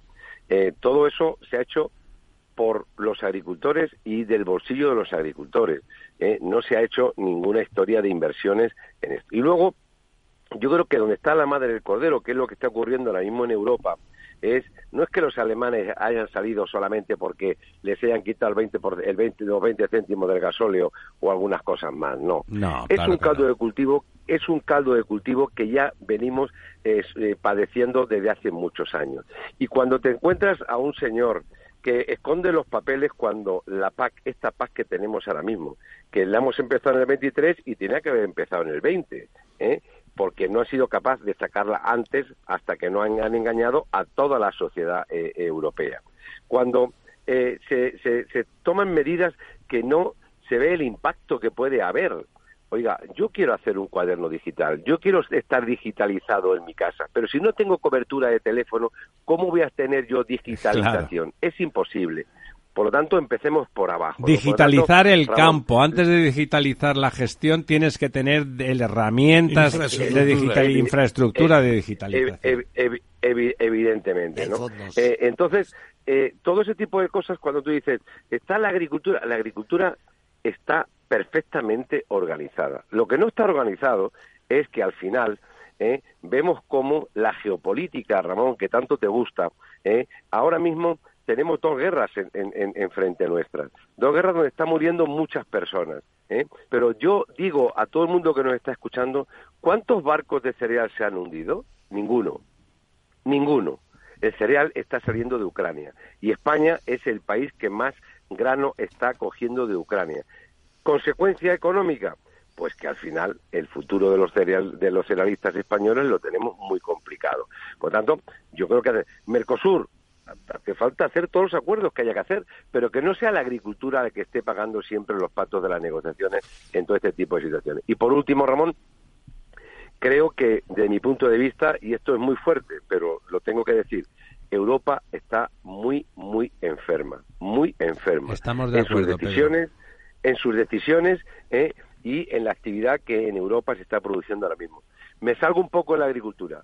Si para recolocar unos pobres gente que sale de países que bastantes problemas tienen, para recolocar 100 personas en Europa tardan tres meses en tomar una decisión, ¿qué no harán con otras circunstancias, que son personas, no? Don Lorenzo. Sí, hola, buenas noches, eh, don Pedro. A mí la verdad es que me gustaría, eh, bueno, pues ser un poco Pepito Grillo, ¿no? Eh, la primera pregunta. Eh, hemos vivido un año en el que hemos sufrido todos como consumidores la subida de las materias primas del campo. Eh, bueno, el caso más característico y escandaloso quizá en términos de subida de precios es el del aceite de oliva, pero ha ocurrido en muchísimos otros productos del campo, ¿no? Y sin embargo, pues hace como tres o cuatro días, yo creo a finales de la semana pasada salió una noticia del dato de la renta agraria en España en el año 2023 que se incrementaba en precios corrientes un 11,3%, que si le quitas una inflación del 3,3 pues esto supone una subida del 8 del 8%, ¿no? ¿Cómo cómo se cómo se come esto, ¿no? Es decir, ¿cómo se justifica, cómo se explica a esos ciudadanos que están pagando ese incremento de los productos del campo tan fuerte eh, esa subida de la renta agraria? Pues muy sencillo. La pregunta, perdona, perdona Pedro, porque yo quiero la pregunta, ¿llega la subida de precios a afectar positivamente a los agricultores? El bolsillo del agricultor. Exactamente, o se queda desparramada en el tránsito. Eh, a mí me gusta ser, siempre ser coherente en mis declaraciones. El sector de fruta y hortalizas ha sido un sector que este año no ha ido mal, digo, en líneas generales, el sector de fruta y hortalizas. Pero yo contestaría otra pregunta. Les digo, contestaría con otra pregunta. Yo que soy un cultivador de cereales en La Mancha, entre otras cosas, que me gasté más de 200.000 euros en fertilizantes, en fitosanitarios, en gasoil, en ruedas, en mano de obra, y que no he cosechado ni una sola hectárea, ¿quién me entiende a mí? ¿Quién se acuerda de mí? y no he cosechado, y como yo, muchos por, la sequía, claro. exactamente, por, exactamente, por la sequía, ¿vale? Por la sequía. Y aquí hemos tenido una situación donde es que la energía es que subió un 180%, pero es que el gasóleo, cuando empezamos, estaba a 55 céntimos hemos superado el euro con muchas creces, pero es que aquí un kilo de fertilizante que valía una tonelada 250 euros está ahora mismo a 600 euros la tonelada de fertilizante. Y luego, ¿cómo se come estas cifras? Bueno, pues como estas cifras, eh, yo no soy economista, pero he aprendido mucho con Ramón, ¿no? Es cuando hablamos de inflación, la inflación normal, eh, la inflación subyacente. Dentro de la subyacente tenemos una serie de productos que otros en, en otros cálculos no los tenemos y luego hace falta ver que estábamos casi un millón de perceptores de política agrícola común y este año estamos 600, 660.000. Por lo tanto, cuando se hacen los datos, cuando se divide, pues tocamos, tocamos en este caso el, el, el, divisor, eh, pues eh, cambia, cambia, cambia radicalmente, ¿no? Eh, jugar con los, con los datos, los datos son fríos, los datos son así, pero desde luego eh, el reparto de costes no tiene nada que ver con la realidad, eh, con los datos que el Ministerio eh, ha dado. porque, ¿qué es lo que ocurre? Que evidentemente el aceite ha subido el 70%, cierto, pero también es cierto que hemos tenido la mitad del aceite. La claro, mitad del aceite. has vendido y has No, ganado se sobre la mitad de la cosecha, claro. La, la mitad, es la, la, la mitad. Pero es que en cereales no hemos llegado a 20 millones de toneladas, pero es que hemos sacrificado miles y miles de cabezas de ganado. Pero es que de, en el sector lácteo, de cada tres explotaciones, una ha cerrado. ¿eh? Es que se están, se están abandonando en la comunidad valenciana más de 90.000 hectáreas de terreno cultivable eh, en, en, en este último año. Por lo tanto, los datos hay que analizarlos, pero no solamente eh, en, el, en lo que es dividir o ver eh, eh, precios de unos sectores eh, con otros. Hace falta desgranarlos un poquito más. Yo me temo que es que el- hay información interesada para desactivar un sector que está beligerante, como es ahora el sector agropecuario, que está dispuesto a dar la batalla, porque además de irles el dinero del bolsillo, les va la forma de vida. Doña Almudena. Hola, Pedro, soy Almudena Semur. Yo te Hola, quería... Almudena, buenas noches. ¿Qué tal? Buenas noches, Pedro. A ver, desde la UE antes acabas de comentar que hoy ha dimitido el segundo de Timmermans y bueno, se ha legislado eh, con una batería de políticas que, bueno, que lo que han hecho es demonizar a- al agricultor, ¿no? Que si el agricultor contamina, que si gasta el agua cuando no la gasta, sino que la consume para producir alimentos. Eh, bueno, una serie de políticas que lo demonizan. El campo tiene que ser sostenible y parece que solo se preocupan de las medidas medioambientales, cuando la sostenibilidad se basa en tres patas. Tiene que ser ambiental, económica y social. Entonces yo te pregunto, toda esta batería de, de acciones que se han aprobado o de políticas que se han aprobado, ¿tú crees que se van a revertir en, en función de los resultados de quién sabe las próximas Europeas. elecciones europeas? ¿Se pueden revertir? Bueno, eh, el Parlamento, el Parlamento Europeo, de lo que conocíamos Parlamento Europeo, que era pues casi Partido Popular, Partido Socialista, donde había eh, una relación bastante buena entre los dos grandes partidos, pues eso en las últimas, en las últimas elecciones del Parlamento Europeo cambió bastante el panorama. Ya cambió en las anteriores, pero en las últimas cambiaron mucho más, donde los verdes por un lado, los extremos por otro, eh, determinados grupos eh, más pequeños, eh, todo eso pues ha tenido mucho que ver. Eh, hemos visto pues el tema de- de- del lobo, por ejemplo, la atrocidad que se ha cometido, que hasta que no se ha comido el pony de la señora von der Leyen no ha habido eh, ninguna acción eh, por el tema. Eh, es cierto que todo, esta, todo este tipo de gente pues eh, quieren ver una Europa verde, una Europa de montañas, una Europa, pero mm, esta gente Jardincitos, eh, jardincitos, nos sí. exigen nos exigen mucha mucho bienestar animal pero cuando una granja de pollos que hoy tiene 33.000 pollos por ejemplo en una granja y la quieren dejar en 11.000 los pollos van a estar más caros, ¿eh? No van a estar Claro, baratos. claro, evidentemente, ¿no?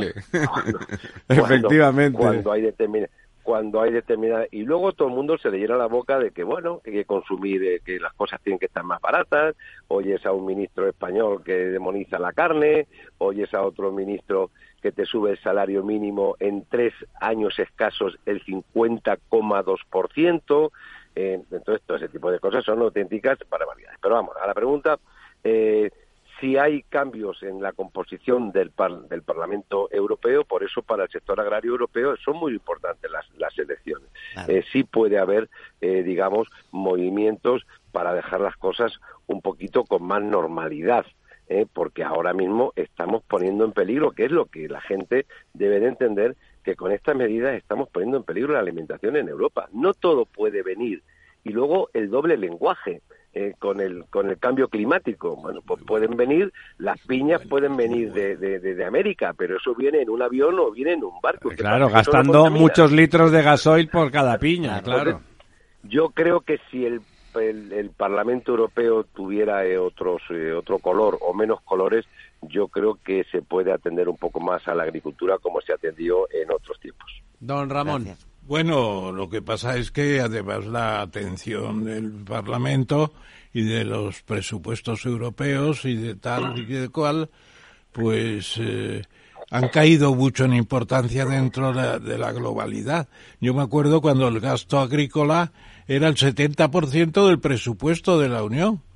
Claro, pues luego ha ido eh, haciéndose la, digamos, comunitarización de sectores en algunos y el resultado es que hoy debe estar muy por debajo ya de la mitad. Entonces, el 30.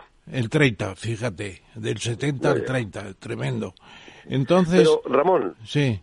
Pero Ramón, perdóname una cosa, o sea, eh, Dime. es que hablar de la PAC parece que la PAC, la PAC, la PAC. Mira, la PAC es el 30% de la renta de un agricultor, el 30%. Para mí, como empresario, yo miro más al 70% que está en el mercado que el 30% que está en, en la PAC. Y luego la PAC, hay sectores que no cobran un duro. El porcino es un sector dinámico y de lo más importante Sí. que tenemos en España. El sector de porcino no cobra un duro, no cobra un duro de la política agrícola común. Y se ha reordenado, se ha reestructurado y mira que ha tenido eh, eh, agresiones. Eh, por ejemplo, el tema eh, cuando Rusia veta las exportaciones, las importaciones eh, de productos eh, europeos. Pues el sector porcino le da la vuelta y se sigue consumiendo porcino en, en- en- Rusia. ¿Por dónde? Pues a lo mejor por China. O ¿eh? por, o por Pero, Lituania. eh, o por Lituania. No, no podemos dedicarles a la PAC, es importante porque es importante y para además de, de- de determinadas zonas poco productivas es importante, pero a nosotros lo que nos está haciendo muchísimo daño, muchísimo daño son las reglas para el mercado. ¿eh? Porque al final, salario mínimo, el, todo lo que tenemos de dumping social que tenemos en, eh, al ladito, ahí en Marruecos lo tenemos el dumping social, ¿eh? encima le estamos mandando dinero a Marruecos para que haga más regadíos, ¿eh? todo ese tipo de cosas son las que de verdad están haciendo mucho daño al campo español. Claro. Y el campo español, si se le deja, eh, si se le deja producir y si se le deja vender, ahí lo tenemos. Sector de frutas y hortalizas, eh, el número uno eh, somos en, en- en Europa. Porcino, igual. Pero claro, si al final en el sector lácteo, en el sector lácteo están haciendo lo que están haciendo, pues bien, eh, Ramón, recordarás la potencia que teníamos en el mundo del azúcar en, en España. Hombre. Quedan dos fábricas, de quedan dos fábricas de, de Tremendo. azúcar en España Hay que darle siendo de- la remolacha un cultivo alternativo. Por lo tanto, eh, yo creo que este tipo de situaciones pues son las que hay que darle la vuelta ¿eh? y dejar ¿eh? y no poner tantas trabas a producir y a poner alimentos sanos y de calidad en la mesa de los ciudadanos europeos, que es nuestra obligación. Desde luego, yo estoy de acuerdo, eh, completamente de acuerdo. Y me gustaría que un día pudiéramos hablar también con, con el señor Planas directamente, porque...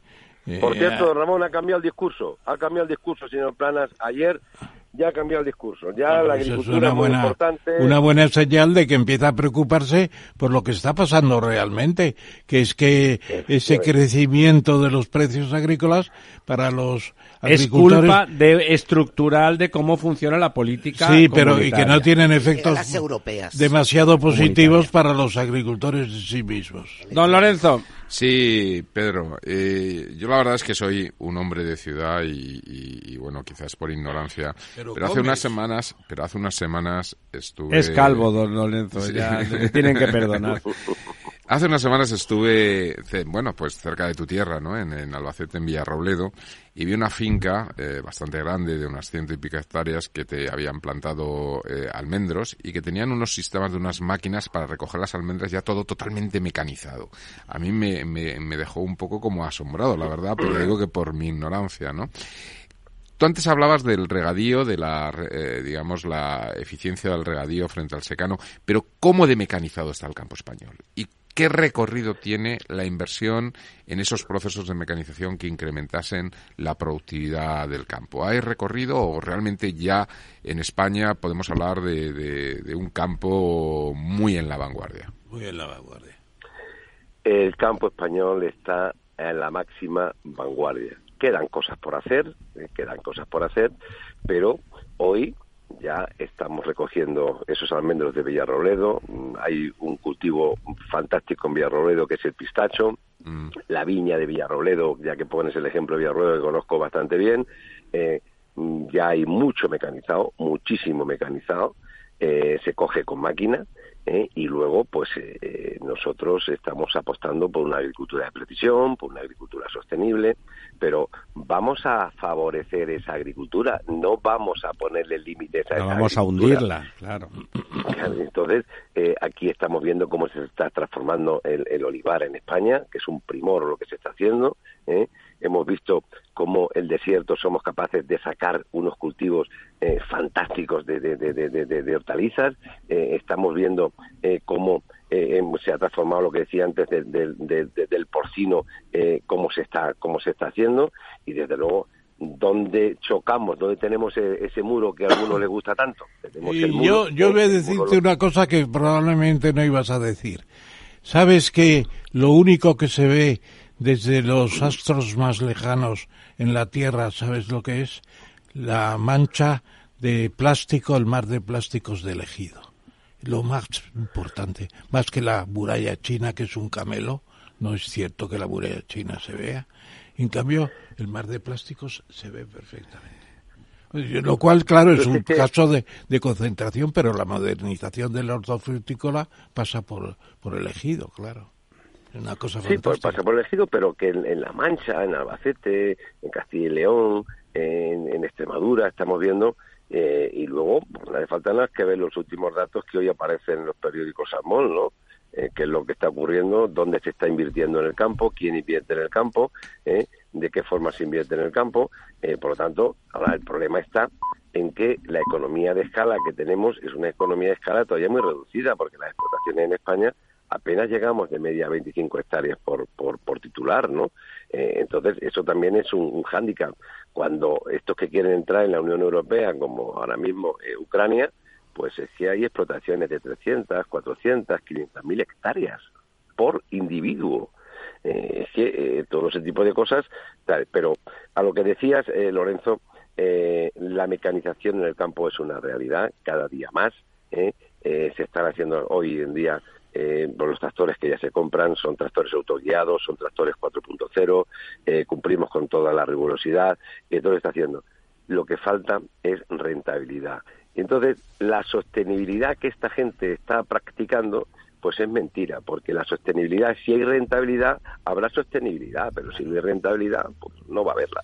Don Pedro, ¿no, te, ¿no le parece que en esa línea justamente el, secano es donde hay menos rentabilidad, por lo tanto hay menos mecanización, hay menos modernización, que una política hidráulica eh, distinta, más eh, que aprovechara mejor el agua, que ese agua que no está comprometida por el convenio de la Albufeira, siempre que se pudiera, se, se les diera a los agricultores que hubieran demostrado eficiencia, porque hoy por hoy ya hay muchos agricultores capaces de demostrar que son muy eficientes en el manejo del agua. O sea, no hace falta una política hidráulica nueva. Eh, bueno, eh, aquí yo creo que yo es eh, mi teoría, ¿no? Aquí hemos hecho, hemos vertebrado el país con el AVE, hemos vertebrado el país con las canteras, hemos vertebrado el país con los puertos, aeropuertos, y la gran asignatura pendiente que desde mi punto de vista le queda a España eh, son las obras de infraestructuras hidráulicas. Pero no solamente eh, eh, lo que son lo que vemos, sino en el subsuelo hay mucha agua, hay mucha agua que si cogemos Alicante, Benidorm, Torrevieja y esa agua que va al mar le damos la vuelta, pues a lo mejor tendríamos para 30 o 40 mil hectáreas de cítricos en la comunidad. Si ese agua de Málaga, fue Girola, Torremolino, Marbella que va al mar le diéramos la vuelta, pues a lo mejor podríamos tener 40 o 50 mil hectáreas de olivar en la zona eh, de la Sarquía de Málaga que, que, que, que, que tenemos ahí. O sea, eh, yo creo que, pero claro, para eso, don Ramón, hay que creer en la política hidráulica. Si, se coge todo lo que es el prólogo de todo lo que la ministra está hecho sobre los, los, los planes de Cuenca, es que no cree en el regadío, es que no, cree, en el agua, es que no, cree en Perdón, Pedro, cree que no tiene que haber regadío, cree que el agua no hay que manejarla, cree que los ríos son para que los peces salten donde lo haya, cree que tiene que tirar embalses que hace 70 años que están construidos y que resulta que ya han creado un ecosistema nuevo y distinto, ¿no? claro, claro, claro, claro, claro. Entonces, esos acuerdos internacionales que tenemos en materia de agua, por ejemplo, con Portugal, son acuerdos que hay que cumplir, pero mm, se, cumplen sobradísimamente, como usted sabe, ¿no? Claro, pero no, no, pero en el tema de Doñana, por ejemplo, pues a lo mejor había sido más fácil coger agua de la Alqueva, llevarla a una presa de Huelva y esa presa de Huelva que reparta el agua eh, para Doñana y para los demás. ¿eh? pero los acuerdos internacionales yo creo que también hay que darse una vuelta. Nosotros hacemos el caudal ecológico, nuestro río Guadiana, nuestro río Duero, nuestro río Tajo, caudal ecolómetro, eh, ecológico, y luego cuando llega a Portugal el caudal ecológico va a una presa, y en esa presa Para hacer regadío. se están haciendo todas. Allí no hay ni caudalímetros, ni allí no hay nada más que, que eh, agua a la demanda, la que necesites te mandan, y claro, eso a la hora de competir, pues hay mucha gente Pedro- que evidentemente se ha ido a Portugal. Pedro, y, y- y vuelvo a poner por delante mi, mi ignorancia. ¿Cómo se puede hablar de caudal ecológico en un país donde el 80% de los ríos dejan de ser río eh, la mitad del año? Y se llaman río seco muchas veces. Sí. Quiero decir, dejan de ser prácticamente ríos, ¿no? Se convierten en, en nada, ¿no? En- hombre, ¿cómo- yo creo que más que eh, yo creo que Incluso más que río caudal sequillo. de agua, eh, más que caudal ecológico de agua, yo creo que nuestros ríos lo primero que hace falta es nuestros ríos, arroyos, afluentes, hay que limpiarlos y, y limpios, la verdad es que las cosas irían de otra forma. Caudal ecológico donde le estás quitando a una comunidad eh, eh, el agua para que pase y se vea por un río y luego vaya al pantano de Alqueva, no me parece que es lo lógico. No me parece que es lo lógico. Yo soy más ecologista que nadie, ¿vale? Pero el caudal ecológico sirve para lo que sirve y en este caso está sirviendo eh, para que el país vecino se aproveche de nuestro caudal ecológico. Entonces, las cosas hay que hacerlas de otra forma. ¿Que hay mm, ríos que durante medio año llevan poca agua? Sí, es cierto, pero también es cierto que llevan mucha agua durante el otro periodo de Claro, tiempo. es que son ríos mediterráneos. eh, Oiga, esos son lo así. poquito, lo poquito que ha llovido, lo poquito que ha llovido. Bueno, pero por pues a eso es- lo- 30. Pero eso es lo que quiero decir, ¿no? Que el concepto este del caudal ecológico en ríos más constantes, Están más hablando de ríos centroeuropeos, tiene- Claro, no tiene más sentido, ¿no? Pero en los ríos españoles, y, y- y no solamente lo de mitad de año, mitad de año o seis años si viene una sequía fuerte, que se quedan prácticamente sin agua, muchísimos arroyos, muchísimos ríos menores, ¿no? Es decir, que realmente, ¿de qué estamos hablando, no? Eh, Es decir, que es, es- es una especie de incongruencia, ¿no? Desde mi punto de vista. Bueno, Dejemos- en algunos casos siempre- los ríos ecológicos siempre- son dejemos- necesarios. ¿eh? Pero dejemos siempre a la gente que sabe, a los catedráticos, a los investigadores, a, a la gente de las universidades, eh, a la gente que está en el territorio, dejémosle que se equivoquen. Pero es que esta gente se equivoca siempre, o sea, es que es ideología pura y dura, no hay, no hay, no hay otra materia, ideología pura y dura. Bueno, pues eh, ¿alguna pregunta más, don Ramón? Habría muchas más. A mí lo que me eh, obsesiona en cierto modo también, como a Pedro y a Jaime Lamo también, es que tendríamos que tener unas infraestructuras de agua poderosas, Totalmente. mu- mucho más poderosas, sistemas de extracción de agua que ahora se puede extraer hasta de la atmósfera. Y dejar de, de- dejar de criminalizar Eh, tanto la gestión del agua como la agricultura, Exactamente. ¿no? Y luego ganadería. Alqueva veo que te, te impresiona mucho, porque claro, la presa de Alqueva está a 100 kilómetros del mar, eh, desemboca allí todo por Ayamonte, el Guadiana, y... Y se queda todo el agua allí. pero es la más grande de Europa, ¿eh? El Es embalse cierto más que los españoles compraron muchas tierras cuando se puso en regadío, pero Alqueva tiene un desarrollo turístico también de los embalses que en España se ha descuidado y que sería fantástico. Hay muchas Don cosas. Ramón. Seguiremos. Don Ramón, donde hay, donde hay agua, donde hay agua hay vida. Hay vida. Donde hay agua hay transporte. Donde hay agua hay mano de obra. Donde hay agua hay bares. Donde hay agua hay supermercados. Donde hay agua no hay España vaciada. Está llena esa España. Está llena, don Ramón. Sí, Eh, sí, sí, ¿Por sí. qué mm, tanto trabajo les cuesta reconocer las cosas, Dios mío? El agua llena España.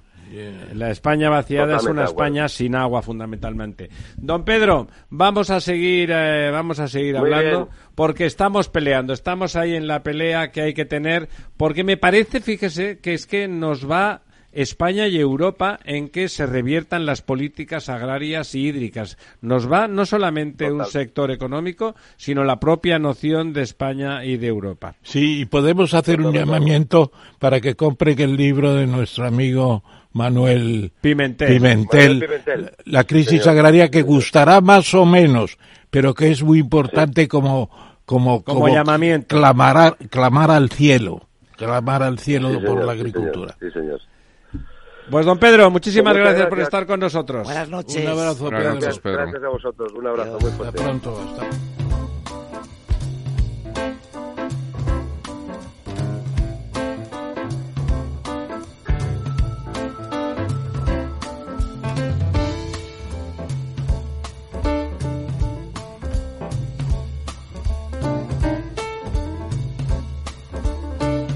Bueno, don Ramón, hoy para el Quid Pro Quo tenemos algunos minutitos más, o sea que podemos tomarnos podemos tomarnos nuestro tiempo. Es verdad también que no hemos comentado, que normalmente siempre que llegamos al Quid Pro Quo alguna de las cuestiones ya se han comentado y hoy no ha sido así.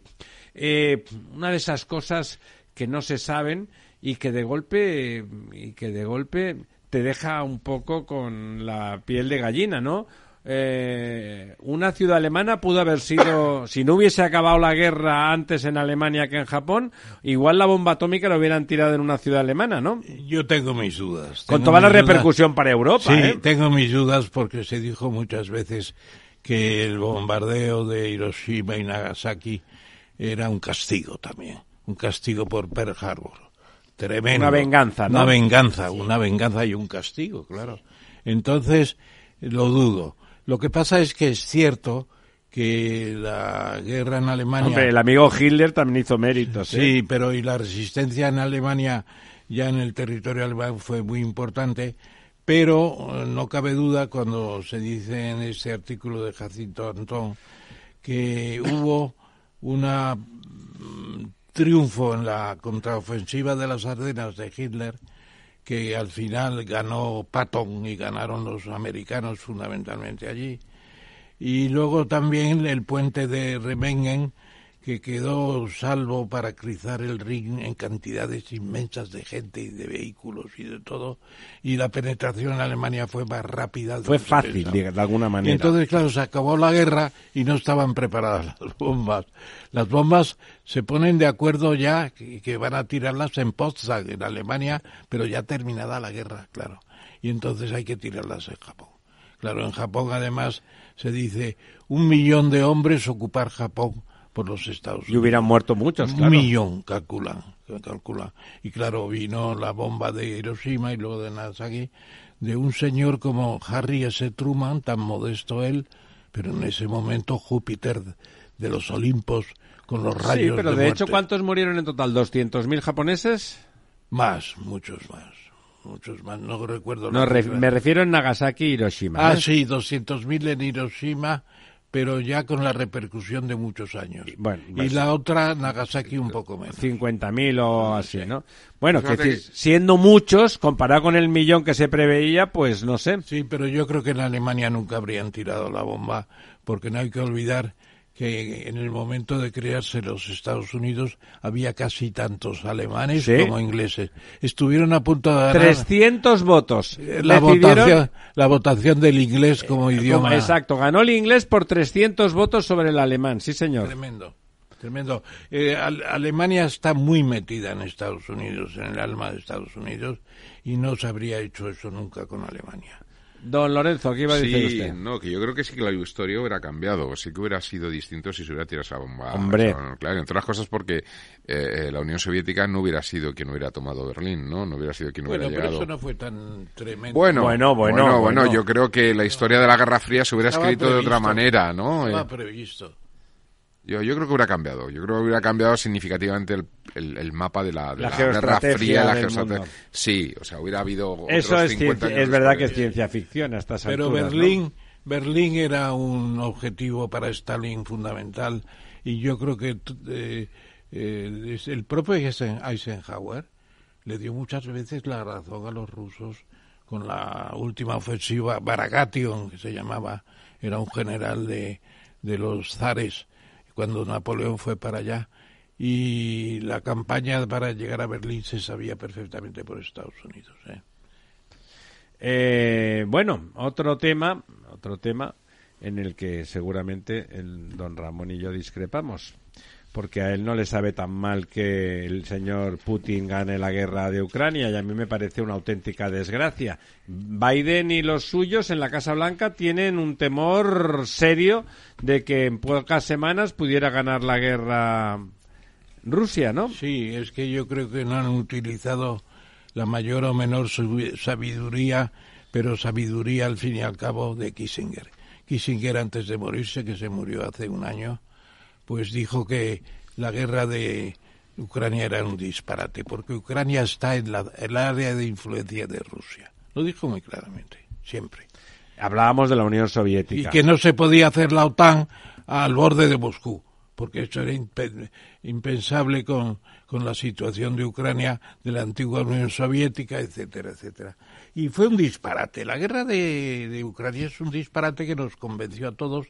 Bueno, les convenció. Sí, pero, pero no, nos convenció, ¿no? O sea, lo que no Zelensky, se puede... Zelensky lo había preparado. Lo que no se puede es, es darle ningún tipo de apoyo a alguien como Putin, don Ramón. Yo discrepo ahí profundamente. No, no, si yo no defiendo a Putin. A Putin me parece que es un personaje bastante siniestro y que tiene sobre todo a los rusos en un puño está creciendo. De hecho, los mata cuando no están de acuerdo con él. Tiene una, una popularidad del 80%. Don Ramón, eso es lo que está, porque a los que no están con él ni con su popularidad los mete en la cárcel, les pone plutonio o los probablemente, mata. Y probablemente conoce mejor a Rusia que usted, don, don Ramiro. ¿Quién? Putin, sí, hombre, sin duda. Las mujeres de los militares rusos se están quejando porque no llegan a Rusia, no saben nada de sus maridos Suele pasar en las guerras, ¿eh? eso y está iniciando una contraofensiva de que acabe la guerra, de que acabe la guerra, y están protestando. Ya, pero ni caso porque es una dictadura, Rusia. Bueno, la verdad es que yo sí que le doy la razón a, la administración. Yo sí que me creo lo de la Casa Blanca de que... Está la cosa muy mala. Sí, pero me creo básicamente porque se están agotando los arsenales occidentales. Quiero decir, ya estamos en una situación en la que eh, difícilmente algún país va a arriesgar a quedarse vacío sus arsenales bueno, por ayudar a Ucrania, ¿no? Oye, te recuerdo, te recuerdo, Lorenzo, que llevan prestados, no prestados, donados, Estados Unidos a Ucrania 44 mil millones. Y ahora ha pedido, Biden ha pedido 50 mil millones más. Bueno, pero es que claro, sale Trump y dice, con la cantidad de problemas que tenemos, dándole a los a los ucranios. Bueno, es que Trump es muy amiguito de Putin, claro. Claro, es muy amigo de Putin y además se da cuenta de lo que son las necesidades. Estados Unidos proclamó esa guerra. Ahora quiere que lo resuelva China. ¿Dónde está Europa? ¿Dónde está España? Lo dije en la moción de censura. Este Parlamento no sirve para nada porque no ha entrado en el debate de si declaramos la guerra a un país, que es lo que hemos hecho. Pero, don Ramón, lo ha dicho usted, lo ha dicho usted, si Estados Unidos es el que avivó la guerra con Ucrania, debe de aguantar y no dejar tirados ahora a los ucranianos. pero una ¿eh? cosa es Biden, que además su hijo está procesado por corrupción en Ucrania. Sí, y el otro está procesado por intento de golpe de Estado y, bueno, sí, se lo pero, pasa a la pero, pero vamos a ver. ¿Hay impeachment o no hay impeachment? Pero no, no hay impeachment contra... Seguramente no, pero se contra el señor Biden. ¿Qué culpa tiene él de que su hijo sea un sinvergüenza? Y él también. Él también ha participado. ¿También usted ahora está con Trump? No, no, no. Con Putin, con Trump, si está coleccionando amigos. ha participado en las chapuzas financieras de su hijo. Bueno, eso quién lo dice. Y además, hombre, si el hijo luce, será por su padre, porque que antes de nacer... Lo dijo eh, Jesucristo, yo no soy el guardián de mi hermano, ni de mi hijo. De todas formas hay un tema... Sí, pero Jesucristo era un sabio y hay un tema que a mí sí me preocupa con el tema de Rusia, y es que en, en, Occidente las, las fábricas de guerra, las fábricas de material militar que había en la época de la Guerra Fría, se acabaron desmantelando porque la propia eficiencia del sistema se utilizan para otras cosas. ¿no?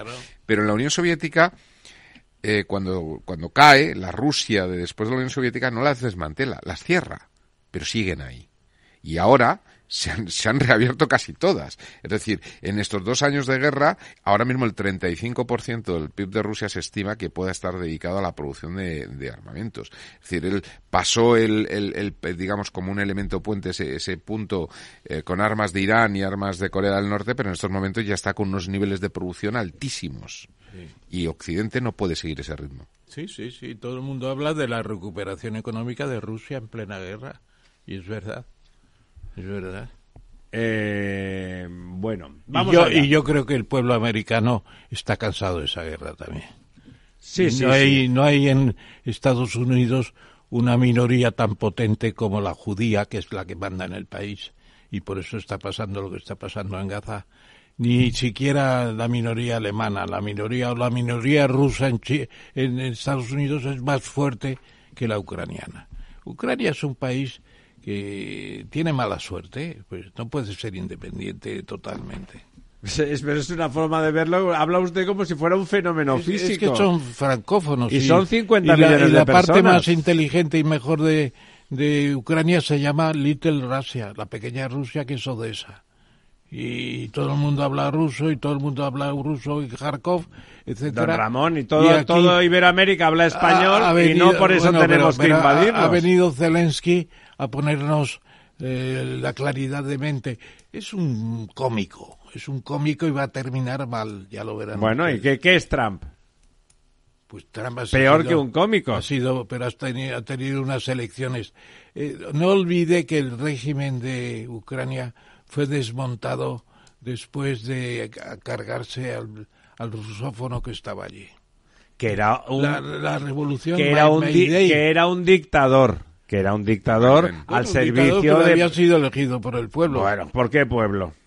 eh, ucraniano. Bueno, bueno, bueno, ya le he dicho yo, a le ya he avisado a los, a, a los oyentes que era usted muy filo Putin. No, Filo Putin no. Lo que pasa es que Putin Mm. es una creación de Zelensky, en cierto modo, en esa fase. Bueno, bueno, bueno, bueno, es lo último que me faltaba oír, es que Zelensky- Putin era la creación hombre, de Zelensky. ha convencido a Estados Unidos Es para- usted un crack, don No, no, Ramón. no. Pero usted se da cuenta lo que es un personaje que va en camiseta a todas partes. Pero están en que- guerra. Y que convierte a Estados Unidos en un doncel mm, cuidadoso y amoroso con cien mil millones de gasto. Bueno, como siempre ha hecho es- cuando es la cinco guerra, veces- cinco una veces guerra el- que instigó Estados Unidos y tiene que hacer frente Sí, a sus compromisos. Y Las guerras no son buenas, de las- todas maneras. Las, las, las, las peras del olmo se las va a sacar. Bueno, ¿qué pasa China. con los monos? ¿Los clonan? ¿Vamos a poder clonar a don Ramón? Queremos otro tamames, que lo clone, no, que no, lo no, clone. no, no, no, no me vitupere usted más de lo indispensable, ¿eh? No Hombre, que lo clonen es porque es usted un tío No estupendo. me vitupere. Bueno, eh, este es un, no es un macaco, ¿no? como dicen, es un resus, que son los monos que se utilizan precisamente para pruebas en medicina, en química y en todo lo demás. Y el resus, pues es el retro se llama precisamente, y es un animalito muy humanoide ya, y la- la- el peligro es que los chinos que han hecho esto, pues se atreverán a hacer un hombre y una mujer por Clonados, ¿no? Clonados. Un, un simio a- un simio grande es prácticamente Se lo mismo que un ser humano. ¿eh? Se lo va a impedir Xi, Xi Jinping si encuentran A Xi Jinping esas cosas se la trae al pairo. si encuentran un método para suplir la caída de la natalidad en China, Y además esos no votarán pueden poner una fábrica de hombres y, y no mujeres. y además sin derecho a voto ni nada. Hay que cosas. eh, Sí, está, feliz. está Bueno, el previsto. es la un mundo infeliz, genética para que infeliz. además salgan de Está, No, está previsto por Hasley en un mundo feliz. Por eso, por eso. Es Sí, el pero mundo no, la feliz. clonación no. ¿Eh? La clonación no. No es clonación lo de un mundo feliz. No, era una fábrica. Una fábrica de hombres, pero no es clonación. Bueno, sí, pues si es uno de Bueno, pero es, Parecido, es lo mismo.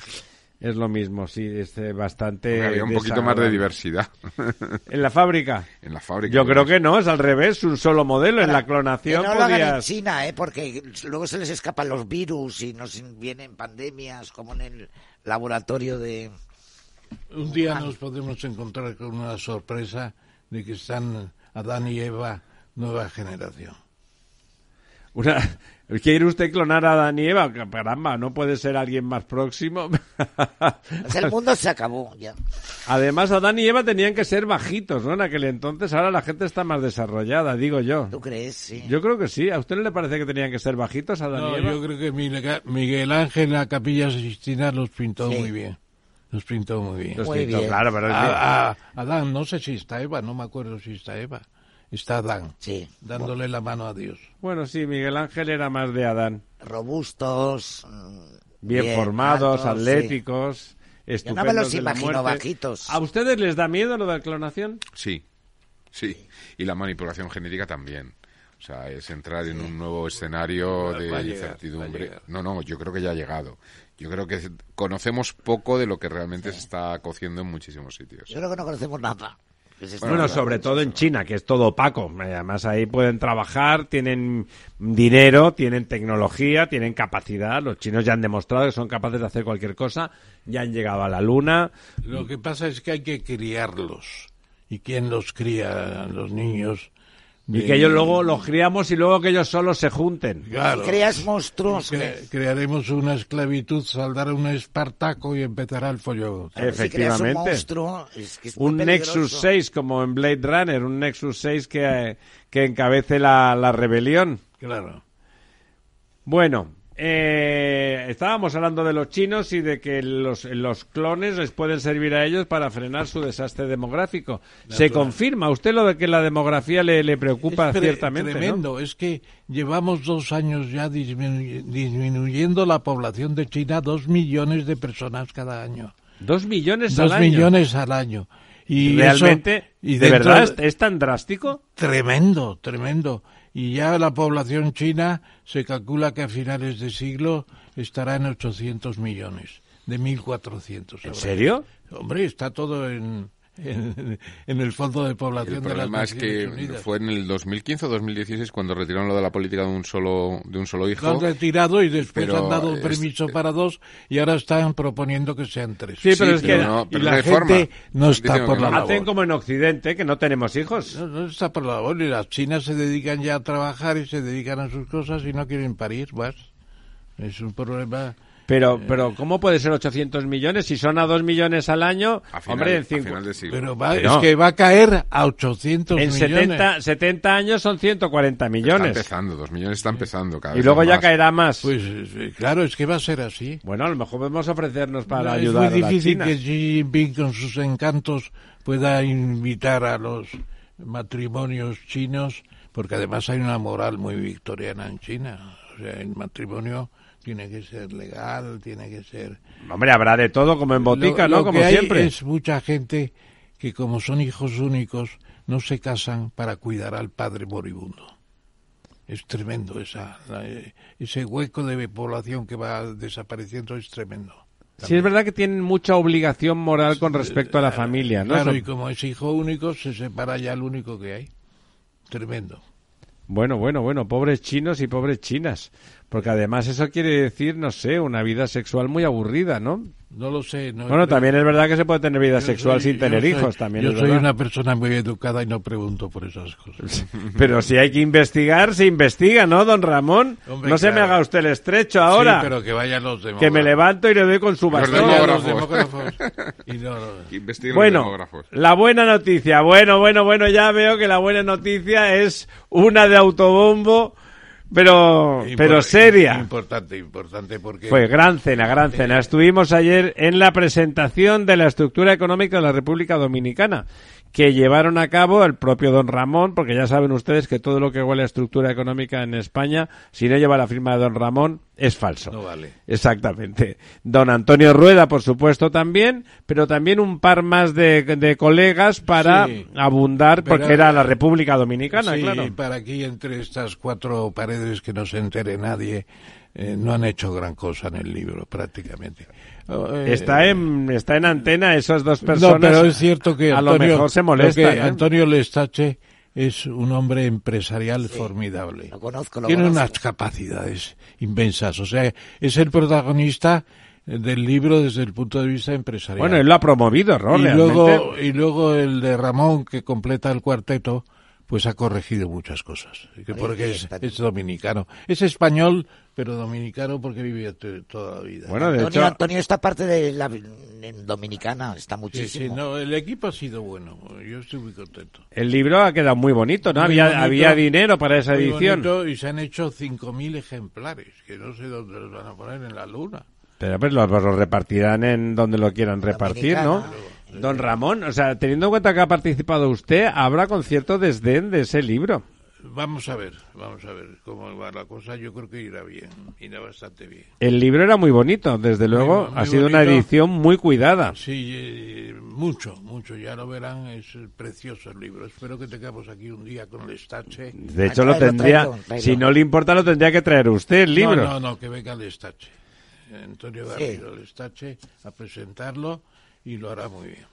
Bueno, eh, hoy hemos tenido una sesión muy intensa.